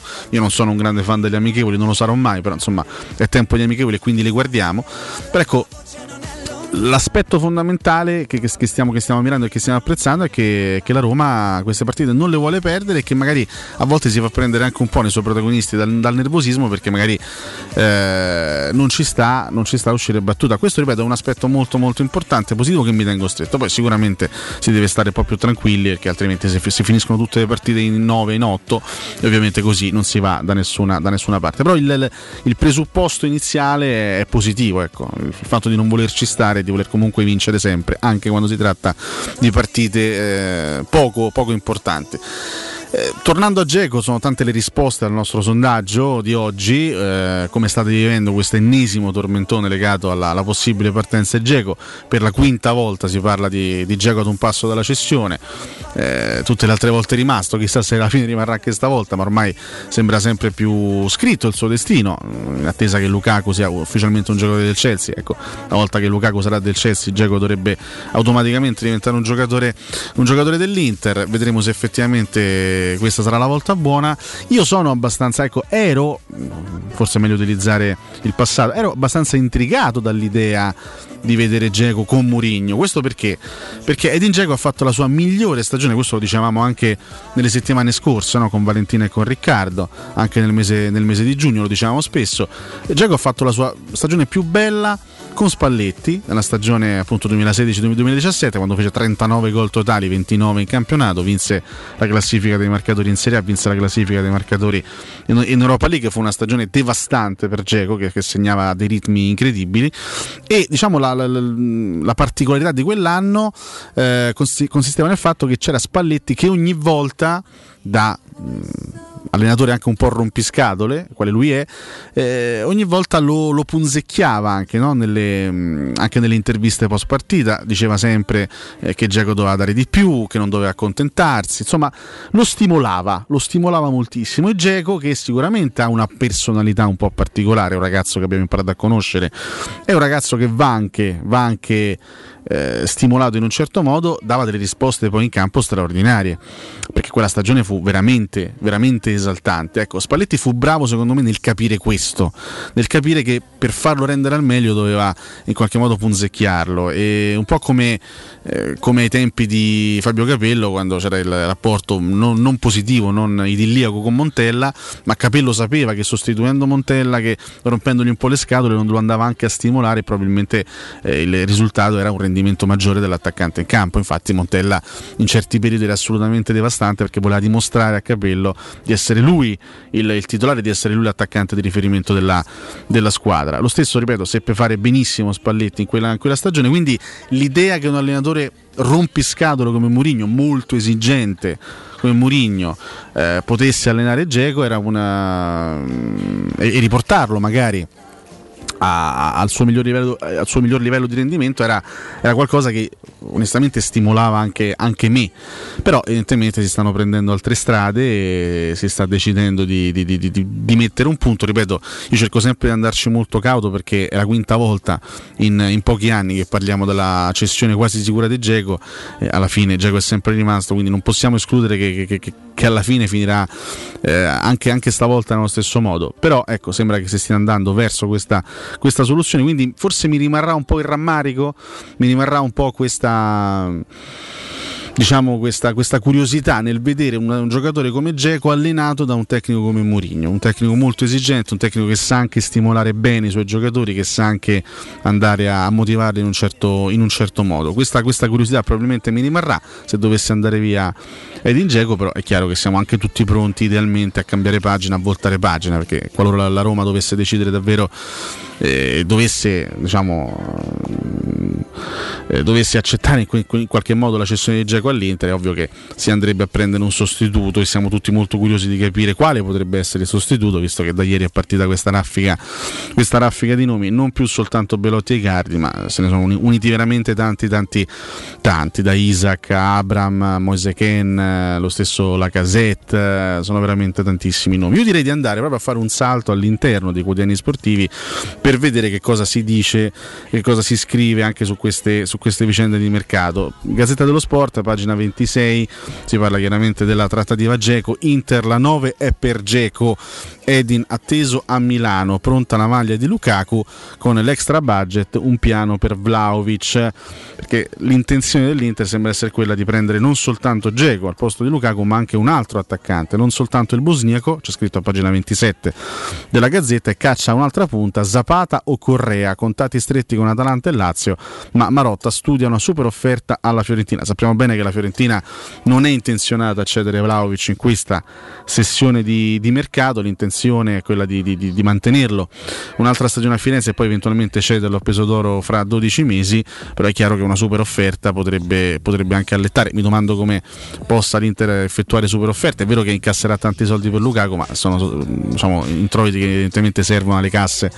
del club, altrimenti non, eh, l'Inter non si sarebbe trovata in questa situazione. E Vlaovic è sicuramente un giocatore che costa tanto, un giocatore di, di 21 anni che viene da una stagione incredibile, quindi non credo che la Fiorentina sia disposta a fare sconti ecco, per eh, Vlaovic, soprattutto in quest'estate in cui effettivamente la scelta, la decisione è quella di confermarlo, almeno per un altro, per un altro anno. Pagina, mm, vediamo un po', pagina 31 della Gazzetta dello Sport. Oggi, come detto, tantissimo spazio sulla Rosia per le Olimpiadi. Le prime 25 pagine sono praticamente dedicate tutte ad una sorta di bilancio di celebrazione di quella che è stata la spedizione azzurra a Tokyo 2020. E pagina 31 a Murigno servono gol.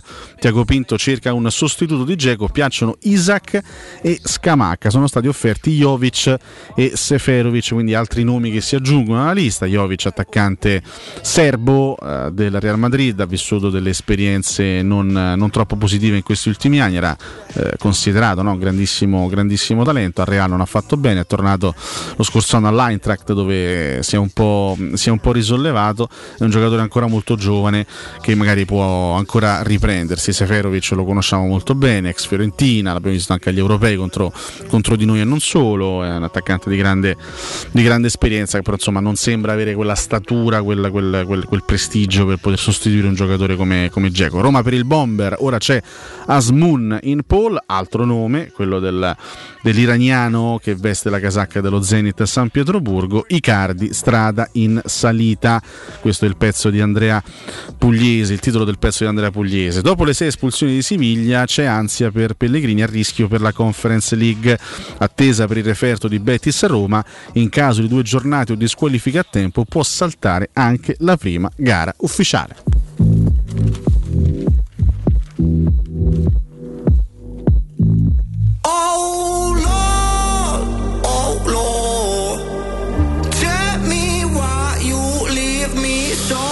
Andiamo anche a vedere quello che c'è scritto sul Corriere dello Sport all'interno delle pagine del quotidiano eh, romano, che qui ovviamente si dedica molto molto spazio alla vicenda Geco, pagina 5, Geco all'Inter, fumata bianca, in chiusura uno dei più lunghi corteggiamenti della storia, oggi l'incontro per sistemare gli ultimi dettagli dell'addio alla Roma, firmerà un contratto biennale da 5 milioni e mezzo, questo è il pezzo di Andrea Mazzotti, è un cronista che insomma segue l'Inter molto da vicino, è vero, questo è un corteggiamento che dura da anni, perché ormai l'Inter è sulle tracce di Geco da svariate stagioni, poi arriverà anche un altro attaccante in casa nerazzurra, eh, trattativa complicata per Zapata con la Dea, Inzaghi punta Correa, un suo fedelissimo, offerto Marzial, assalto per la fascia destra Dumfries, la settimana decisiva l'Inter vuole sostituire Hakimi con l'esterno olandese il PSV Eindhoven che tanto bene ha fatto ad Euro 2020, giocato veramente un gran bel torneo l'esterno, l'esterno olandese. Si parla ovviamente anche dei progetti romanisti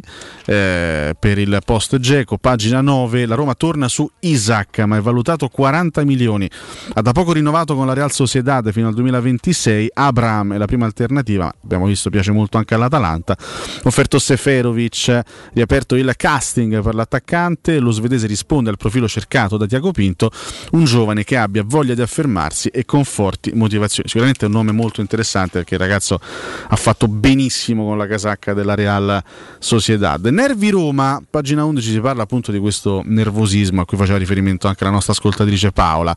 Scatta l'allarme, la sfida con il Betis, sei espulsi, può avere ripercussioni anche sul primo impegno ufficiale. Pellegrini, rosso diretto e capitano, rischia la squalifica in conference. Ipotesi amichevole in più dopo quella di sabato. Ricordiamo che sabato 14 la Roma giocherà all'Olimpio contro il Raja Casablanca, sarà una sorta di presentazione della, della squadra, eh, però appunto qui nel pezzo di Guido Dubaldo si ipotizza anche un amichevole in più prima del, dell'impegno in conference contro una tra Molde e Trabzonspor. Eh, così la mezzala giallorossa potrebbe scontare l'eventuale altro turno di stop. Capito? È una, una, una, una piccola strategia. Pagina 13 eh, si parla anche di qualche nota lieta, perché questa squadra ha anche delle note liete, per fortuna. Si parla di Eldor Shomurodov, un gol contro gli scettici. La prima rete in giallorosso lo ha posto all'attenzione. Il suo arrivo aveva suscitato delle perplessità, soprattutto per il costo. Eldor ha risposto subito, buona condizione atletica, ha fatto vedere di poter ricoprire più ruoli.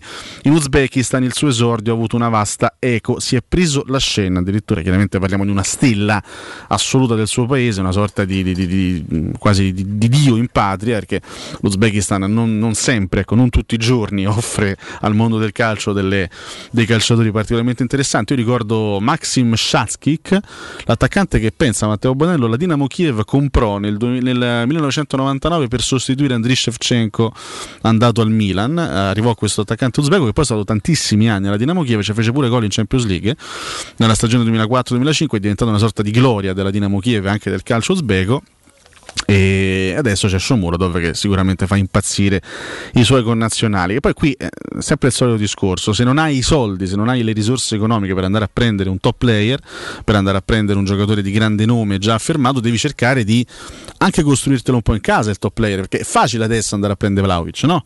Eh, sono, sono, tutti buoni adesso a andare a scovare Vlaovic che ha fatto una stagione sensazionale magari ecco il, il, trucco è quello di eh, andare a prendere un giocatore come come, come Vlaovic con le caratteristiche di Vlaovic prima della sua stessa esplosione. Shomurodov non lo sappiamo, è un, un giocatore anche diverso rispetto a Vlaovic, ma magari la Roma l'ha preso in tempo, magari se avesse fatto una, un'altra stagione al Genoa avrebbe, non so, segnato 20 gol e sarebbe stato imprendibile fra un anno, quindi non lo so, ipotizzo ovviamente. Eh. Quindi magari ecco, Shomurodov l'abbiamo preso in tempo prima, prima della sua esplosione, magari ci ritroveremo in casa una bella sorpresa, io sono abbastanza sono abbastanza fiducioso ecco, su questo ragazzo, l'ho seguito molto nel Genoa, è sicuramente un giocatore di grande, di grande talento, eh, ovviamente deve ancora sistemare, deve ancora fare molto però per, per, migliorare per diventare giocatore di altissimo livello però sicuramente le doti, eh, le doti ce le ha. Eh, un altro ragazzo che è molto molto bravo è, è, Scamacca. A me piace moltissimo Scamacca. L'ho visto, l'ho visto in, in, più occasioni da quando poi ha approdato in, in, Serie A. Un giocatore che ha fisico un giocatore cattivo un giocatore che vede la porta un giocatore anche di buone doti da un punto di vista tecnico. Ecco Scamacca magari è uno che eh, fra un anno, fra due anni potrebbe valere cifre eh, in, questo, in, questo, momento ecco, non avvicinabili da un club come, come la Roma. Adesso invece magari è un giocatore ancora alla portata, può essere ancora un giocatore alla portata. Quindi il trucco, se non hai grandissime risorse economiche, se non hai tantissimi soldi per poter fare un mercato straordinario, il trucco è cercare di prendere i giocatori giusti poco prima della loro grande esplosione, ecco, magari un, un attimo prima, eh, un po' come ha fatto il Lille quando, quando ha preso Osimen dal Charleroi, eh, poi eh, Osimen ha fatto una stagione strepitosa in Francia e lì il Napoli l'ha preso ma a delle cifre assurde, il trucco era prenderlo, eh, riuscire a prenderlo eh, l'anno prima, ecco, lì magari si vedono veramente le, le, le grandi intuizioni, le grandissime intuizioni di mercato. Pagina 15, poi andiamo in pausa, finalmente finalmente ecco Vigna, a Roma sono pronto, ufficializzato l'acquisto, da domani si allenerà con i nuovi compagni, ho giocato, dice Vigna, fino a poco tempo fa in Brasile e con l'Uruguay, ora è un sogno essere allenato da José Mourinho, siamo molto curiosi anche di vedere e di osservare questo nazionale uruguaiano che ha giocato titolarissimo nell'ultima Coppa America, io non sono riuscito a vedere purtroppo le partite della Coppa America perché veramente non ce la facevo, vedevo le gare degli europei durante la giornata, non, non riuscivo a restare sveglio anche per vedere in nottata le partite dell'Uruguay dell'Argentina e di tutte le altre. Sarei, sarei, stato curioso di vederlo all'opera questo Vigna, quindi non mi esprimo. Ho visto qualche filmato, ma ovviamente il giocatore va visto almeno una partita intera per poter dare un giudizio credibile. Quindi aspettiamo semplicemente di vederlo. Se la Roma lo ha preso, evidentemente ha fatto le sue valutazioni. Sicuramente giocatore titolare dell'Uruguay arriva con, con, qualche credenziale importante, poi eh, deve dimostrarsi all'altezza di Spinazzola e non mi sembra esattamente il compito più semplice. Quindi tanti auguri a Mattia Svigna, un grande in bocca al lupo. Le 9.27 minuti, pausa per noi, torniamo tra pochissimo.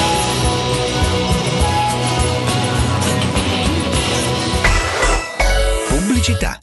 Vieni da Climanet e approfitta dell'eco bonus del 65%. Puoi avere un climatizzatore Daikin 9000 BTU a 472 euro invece di 1349 euro. Sconto immediato in fattura con IVA e installazione comprese e puoi pagare anche in 10 rate a interessi zero. In Viale Carnaro 20 890 41 46 o climanetonline.it. Stelle di fuoco! Torna il campionato italiano di fuochi d'artificio da sabato 7 a domenica 15 agosto a Roma Cinecittà World. Nove giorni di spettacoli pirotecnici dai tetti dei teatri più alti d'Europa. Attrazioni, mega piscina, cena street food ai tavoli sotto le stelle ogni sera gran finale con due travolgenti show. Piro emozionale e piro musicale. Cinecittà World, Castel Romano, dal 7 al 15 agosto. Pronti alle gare?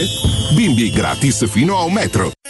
Con l'estate sono arrivate anche le zanzare. Difenditi dalle loro punture con Z-Screen, la zanzariera più acquistata a Roma dagli ascoltatori di Teleradio Stereo. Approfitta subito dell'offerta Zanzariere Perfette, valida fino al 31 agosto. Non solo, per te anche un buono di 50 euro per le tue Z-Screen, con la garanzia soddisfatto o rimborsato. Chiama subito l'800 19 68 66 o visita il sito zanzaroma.it con tutte le testimonianze video degli ascoltatori. Z-Screen, la super zanzariera con un super super servizio e una super garanzia.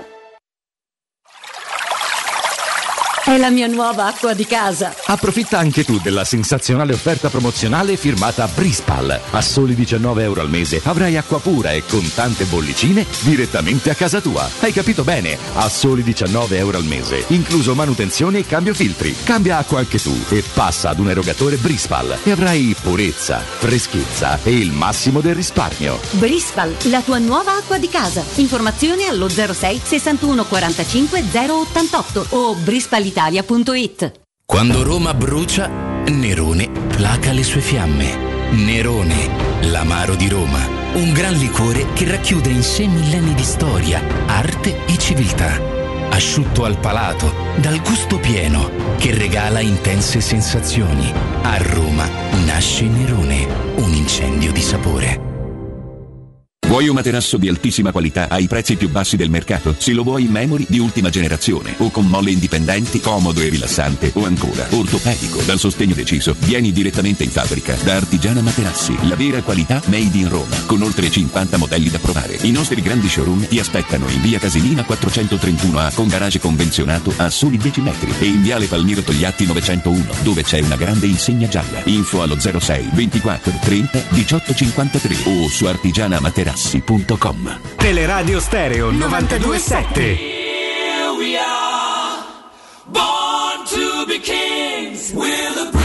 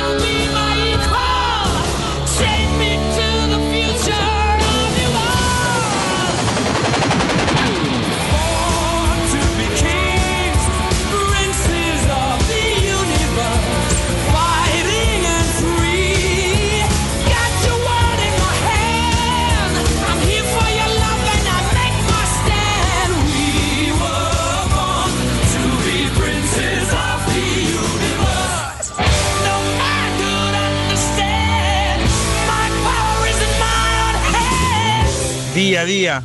Anche senza nessun cambio, via. Un peso, un fardello, via. Buongiorno, sono Antonella. Ciao Alessio, bentornato. E la mia preoccupazione è del sostituto, perché in effetti tanti nomi aleggiano, però a quagliare tocca quagliare, manca poco. Ciao, buona giornata.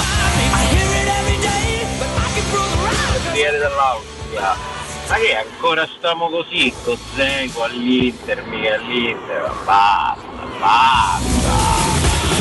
Buongiorno e forza Roma, Eh, se rimane grazie Geco, se se ne va grazie Geco, vediamo chi piamo e dai mu dai, dai.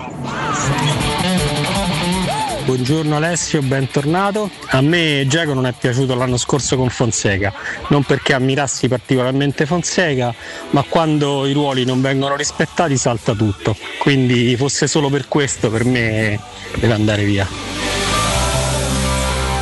Ciao ragazzi, ma siamo sicuri che sto portiere è meglio di quell'altro? Boh. Ciao Jacopo. Mattia. Allora di Giacomo sono strafelice perché è un giocatore che doveva andare via già due anni fa e almeno qualche soldo ce lo facciamo stanno. Eh, deve arrivare per forza un sostituto all'altezza e per me dovrebbe essere venduto anche Pellegrini perché è inutile per la, per la squadra, proprio inutile, inutile. E per adesso siamo più deboli dell'altro anno, per adesso. Quindi per me settimo posto sicuro anche quest'altro anno. Ciao, un abbraccio. Pietro da Ostia, Valentina ti voglio tanto bene. Eh, che delusione Geco, una delusione unica. No, se ne andrà via da Roma non capirà mai che cosa vuol dire vi- vincere con questa maglietta. E comunque sono sempre attaccati solo e soltanto ai soldi, contano su solo e soltanto i soldi, punto. Forza Roma. Mi auguro che nessuno sia disponibile a giustificare il comportamento dei giocatori della Roma nella partita, nell'ultima partita. Eh, Mancini fa un intervento da rosso a partita e sembra che nessuno se ne renda conto. E Pellegrini, inadeguato ovunque giochi, è isterico, è semplicemente isterico. Io spero sia stata la sua ultima partita con la maglia della Roma. Buongiorno e bentornato, ma stiamo a scherzare. Finalmente la Roma dimostra gli attributi pure in un amichevole che non vale niente e noi se lamentiamo. Ma così devono fare, tutte le partite così li voglio vedere.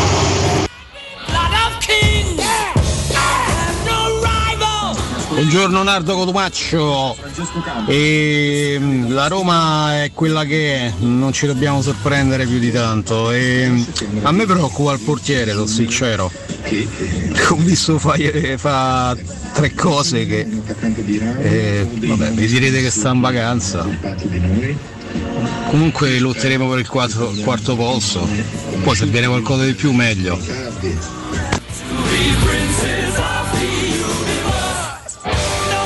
Prima la Roma muscia, Roma è troppo dura e non stanno bene niente.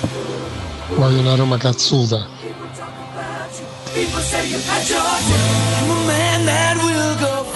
Nardo, sei tornato dalle vacanze, ma io ancora non ti ho sentito urlare Shomurdov.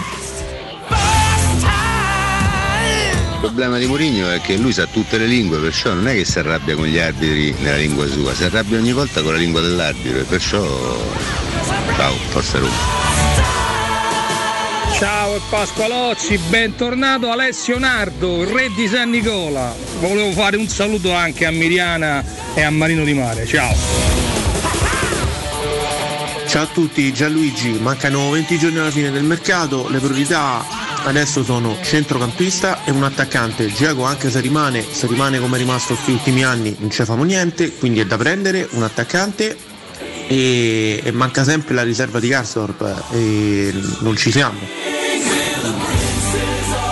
Rieccoci in diretta 92.7 Teleradio Stereo, 9.36 minuti di questo lunedì 9 agosto 2021, ultimo, ultimo blocco per quanto riguarda il, il nostro spazio. Siamo rientrati sul meraviglioso brano dei Queen, Princess of the Universe.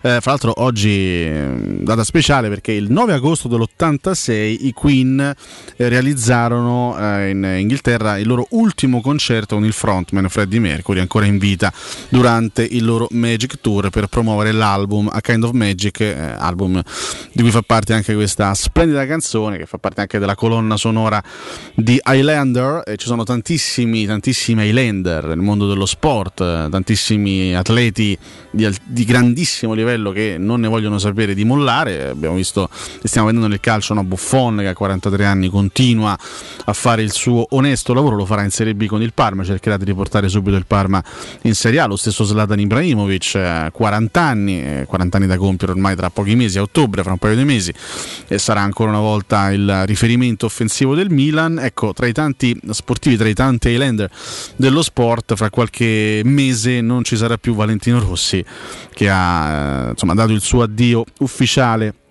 al motociclismo è stato anche una, un momento molto molto particolare anche di grande emozione per questo strepitoso eh, pilota strepitoso campione che dunque sceglie a 42 anni e mezzo di, di, mettere un punto su una carriera davvero incredibile una carriera che sicuramente va divisa in due parti perché dal 96 al 2009 eh, Valentino Rossi è stato una, una, macchina da guerra insomma 9 titoli mondiali su 14 campionati disputati e addirittura 103 gare vinte ecco tra il 96 e il 2009 eh, pensare soltanto 12 invece le gare vinte fra il 2010 e il 2021, eh, in questi ultimi 12 campionati soltanto 3 volte titolo di vicecampione del mondo, ma non è più riuscito a, a, vincere un mondiale, quindi una carriera che sicuramente va divisa in due parti, poi se la andiamo a riassumere resta una carriera unica, leggendaria da parte di uno dei più grandi campioni della storia di, di questo sport. Ieri si è corso il Gran Premio della Stiria, della classe MotoGP, con la vittoria di Jorge Martin, pilota spagnolo su Ducati Pramac con uh, il uh, secondo posto di Mir, campione del mondo in carica con la Suzuki, terzo posto per Quartararo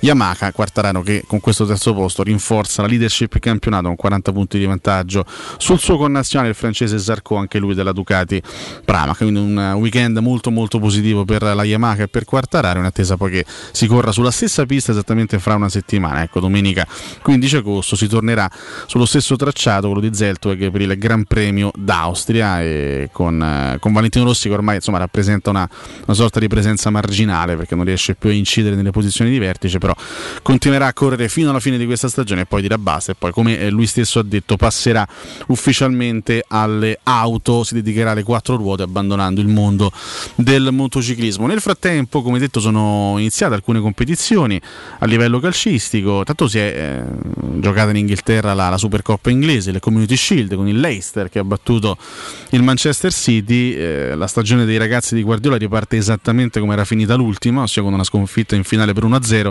contro una squadra vestita di blu. Ecco, eh, esattamente nello stesso modo. L'Ester ha vinto 1-0 con un calcio di rigore dell'ex Ineacio, quindi secondo trofeo in pochi mesi per Brendan Rogers e per le Foxes. Dopo la FA Cup arriva anche il Community Shield, eh, anche se poi il Manchester City va detto è sceso in campo con una formazione assai eh, sperimentale. La, la stagione della, del calcio inglese entrerà nel vivo a partire poi dal, dal, prossimo weekend con la prima giornata della Premier League e ci sarà subito tanto divertimento ovviamente perché parliamo del campionato più bello e più appassionante del mondo. È iniziato invece il campionato francese eh, con alcune sorprese, il Paris ha fatto il suo anche se era andato sotto il Paris Saint Germain contro il Troyes eh, in trasferta, squadra neopromossa che era subito passata in vantaggio vantaggio al nono minuto eh, e poi c'è stata, c'è stata la, la, rimonta ecco, dei, dei, parigini con i gol di Achimi e di Mauro Icari, quindi i primi tre punti in classifica per il Paris Saint Germain di Pocettino. Eh, praticamente tutte le altre grandi hanno steccato tranne il Marsiglia perché il, il Monaco non è andato oltre l'1-1 contro il Nantes, tantissimi pareggi in questa prima giornata. Eh, il Lione ha pareggiato 1-1 contro il Brest, il nuovo Lione di, di Bosch che ha preso il posto di Rudy Garcia. Eh, il Nizza di Galtier, eh, campione di Francia con il Lille, il tecnico Tecnico che è passato dalla panchina del, del Lille a quella del Nizza 0-0 contro il, eh, lo Stade Rem. Lo stesso Lille campione in carica 3-3 sul campo del Metz. Il Bordeaux di Vladimir Petkovic ha perso 0-2 in casa contro il Clermont Foot squadra neopromossa. Quindi l'unica grande che alla fine riesce a tenere il passo del Paris Saint Germain in questa prima giornata è proprio l'Olympique Marsiglia di Jorge Sampaoli eh, che peraltro ha vinto una partita molto rocambolesca.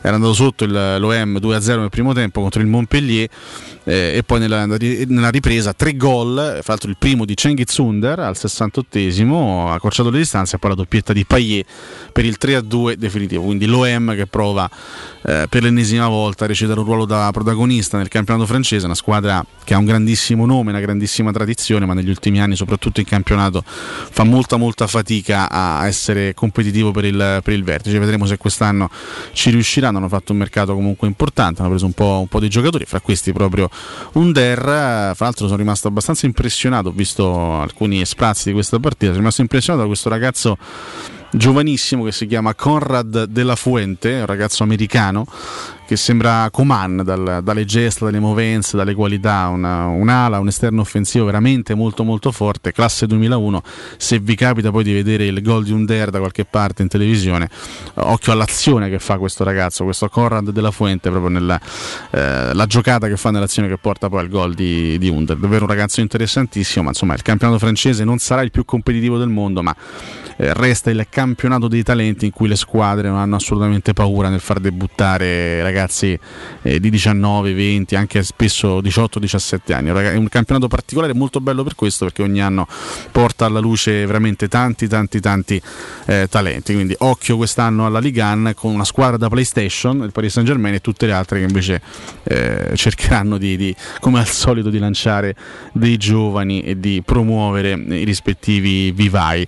Eh, stavamo dando un'occhiata chiaramente alle notizie sulla Roma all'interno dei quotidiani, abbiamo letto le notizie all'interno della Gazzetta del Corriere dello Sport, su tutto sport, a pagina 35 si parla sempre di questo, di questo dualismo, Asmun Isaac sono due dei nomi che vengono fatti per eh, la possibile sostituzione di Geco, la partenza di Geco costringe la società a muoversi per una punta, piace anche Abram sul quale però eh, c'è pure l'Atalanta. La figuraccia di sabato con il Betis fa ancora discutere per Pellegrini e Karsdorp si profila il rischio di una squalifica. Quindi, insomma, ci sono anche questi, questi aspetti oltre al mercato che vanno eh, tenuti, tenuti, d'occhio. Andiamo un attimino su, sul tempo.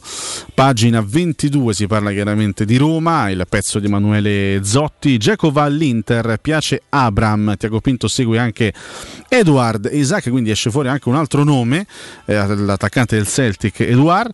Belotti in ribasso, rinforzo ufficiale l'acquisto di Vigna, pagato 13 milioni milioni più bonus e percentuale sulla rivendita. Quindi alla fine zitta zitta Roma i suoi soldi comunque li sta anche spendendo perché tra Rui Patrizio, Vigna e Sciomuro sono usciti anche dei soldini dalle, dalle casse. Poi anche qui si parla di, di, mercato, c'è un pezzo duro da parte di Simone Pieretti, lacrime finte di Messi, eh, prenderà 70 milioni dal Paris Saint Germain, quindi è abbastanza tosto questo titolo nei confronti della Pulce. Giallo sulla cessione di Lautaro, Aughe, l'attaccante del Milan, va all'Eintracht e la squadra, il club rossonero si avvicina a Josip Ilicic, un altro acquisto che onestamente un po' mi, mi lascia perplesso perché insomma uh, Ilicic ormai inizia ad avere la sua età, 33 anni, un giocatore che ha avuto anche dei problemi abbastanza seri da un punto di vista psicologico, ecco, nella, nella, scorsa stagione ci ricordiamo, viene una stagione così, così e così con l'Atalanta, non, è, non si è certamente espresso ai suoi migliori livelli è un altro che probabilmente il meglio ormai ce l'ha, ce l'ha, alle spalle, però il Milan sembra essere molto molto vicino all'acquisto del, del giocatore sloveno dell'Atalanta. Pagina, pagina 12 della Repubblica c'è il pezzo del nostro Andrea Di Carlo, anzi un grande in bocca al lupo, colgo l'occasione per fare un grande in bocca al lupo e tanti complimenti a Andrea che è un collega assolutamente bravo e merita tante soddisfazioni, quindi grande in bocca al lupo a lui per questa nuova avventura. La Roma cerca l'erede di Geco, sfuma i cardi, c'è l'ipotesi Isaac a Mourinho piace anche l'iraniano Sard Rasmun dello Zenit San Pietroburgo, anche qui dunque si fa riferimento si fa riferimento a, più o meno agli, agli, stessi nomi che abbiamo letto anche eh, sugli altri quotidiani. Ecco, ci sono tanti e tanti nomi che ruotano attorno alla Roma. Eh, ciò che è sicuro, ciò che è scontato è che eh, se, se, andrà via Geco inevitabilmente dovrà essere acquistato un giocatore, un attaccante di alto, di alto, livello. Pagina 29 del messaggero, Roma il saldo è negativo, sono passati 97 giorni dall'annuncio di Murigno, il club giallorosso non ha ancora rinforzato la rosa. Fiacco il mercato, Rui Patrizio stenta, Sciomuro dove è una riserva, Vigna appena tesserato, sale la tensione. Questo pezzo di Stefano Carina, il tecnico ha perso subito Spinazzola, sta per salutare il centravanti titolare e aspetta sempre il regista. Geco va all'Inter e Pinto cerca l'erede, Icardi e il sogno, Belotti il nome di scorta, quindi il messaggero in questo caso rimane su questi due nomi che sono poi nomi che vengono fatti da parecchie settimane. No? Già in giornata Edin diventerà nerazzurro, Maurito e il Gallo, obiettivi concreti, ma il profilo è quello di Abram e Isaac quindi se vogliamo giocatori ancora non del tutto, non del tutto esplosi. Stavo parlando poco fa con Jacopo Palizzi, che tra poco sarà chiaramente in diretta con Riccardo Angelini e con Augusto Ciardi, della questione Rui Patrisio, che effettivamente insomma è una, una, questione che tanti tifosi in questo momento stanno affrontando anche con un, di, con un po' di, amarezza, con un po' di paura forse per, che sarà, per quella che sarà la stagione, perché in queste prime partite amichevoli il 33enne portoghese ha mostrato qualche, qualche incertezza di troppo, no? soprattutto contro il Belenenses ha fatto un errore molto grave, ma anche su altri gol subiti eh, sembra esserci la sua, la sua responsabilità. Eh, quello, che, quello, che, ci diciamo poco fa io, io e Jacopo, perché eravamo, eravamo, d'accordo nel definire lui Patrizio, per ciò che abbiamo visto nel corso degli anni, uno dei portieri più solidi eh, del calcio europeo. Questo non significa uno dei portieri più forti in assoluto, ma sicuramente uno dei portieri più regolari. Io l'ho visto giocare in tantissime occasioni,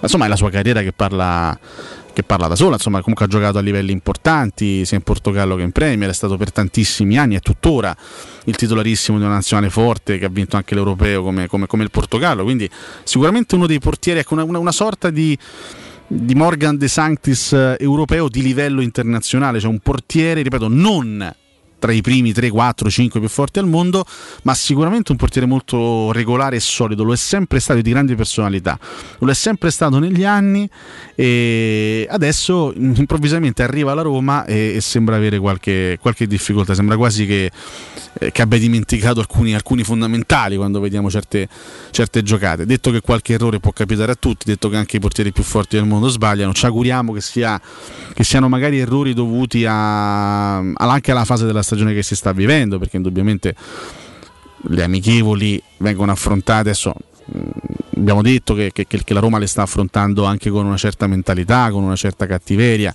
però insomma è chiaro che quello che il livello di concentrazione che si porta in amichevoli non sarà mai lo stesso che si porta in gare ufficiali, no? L'importanza della partita poi va a determinare anche, anche il, il, livello di concentrazione.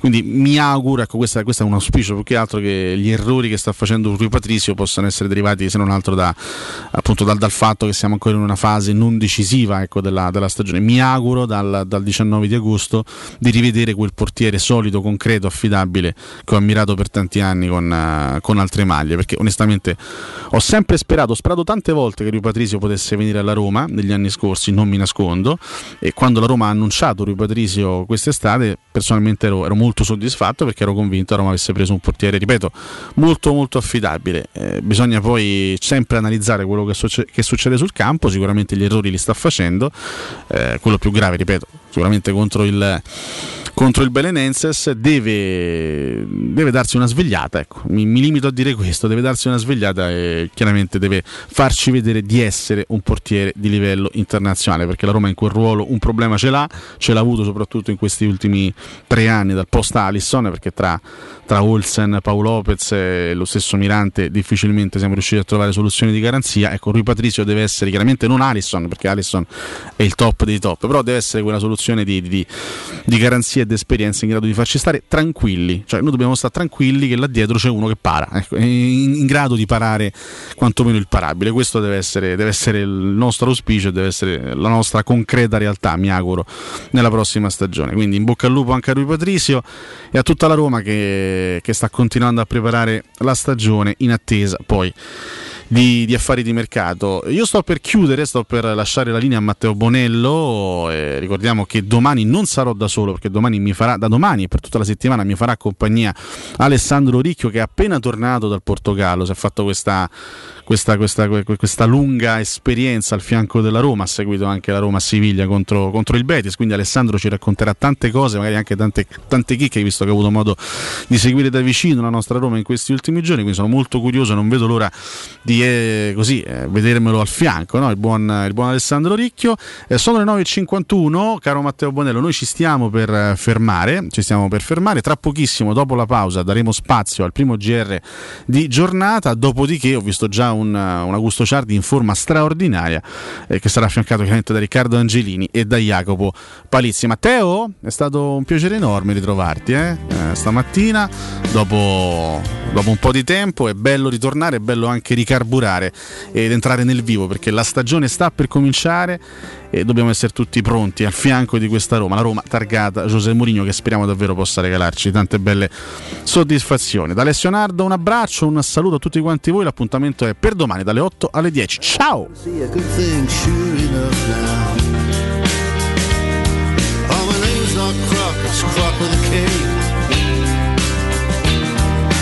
crocodile, and I'll spill their wing out.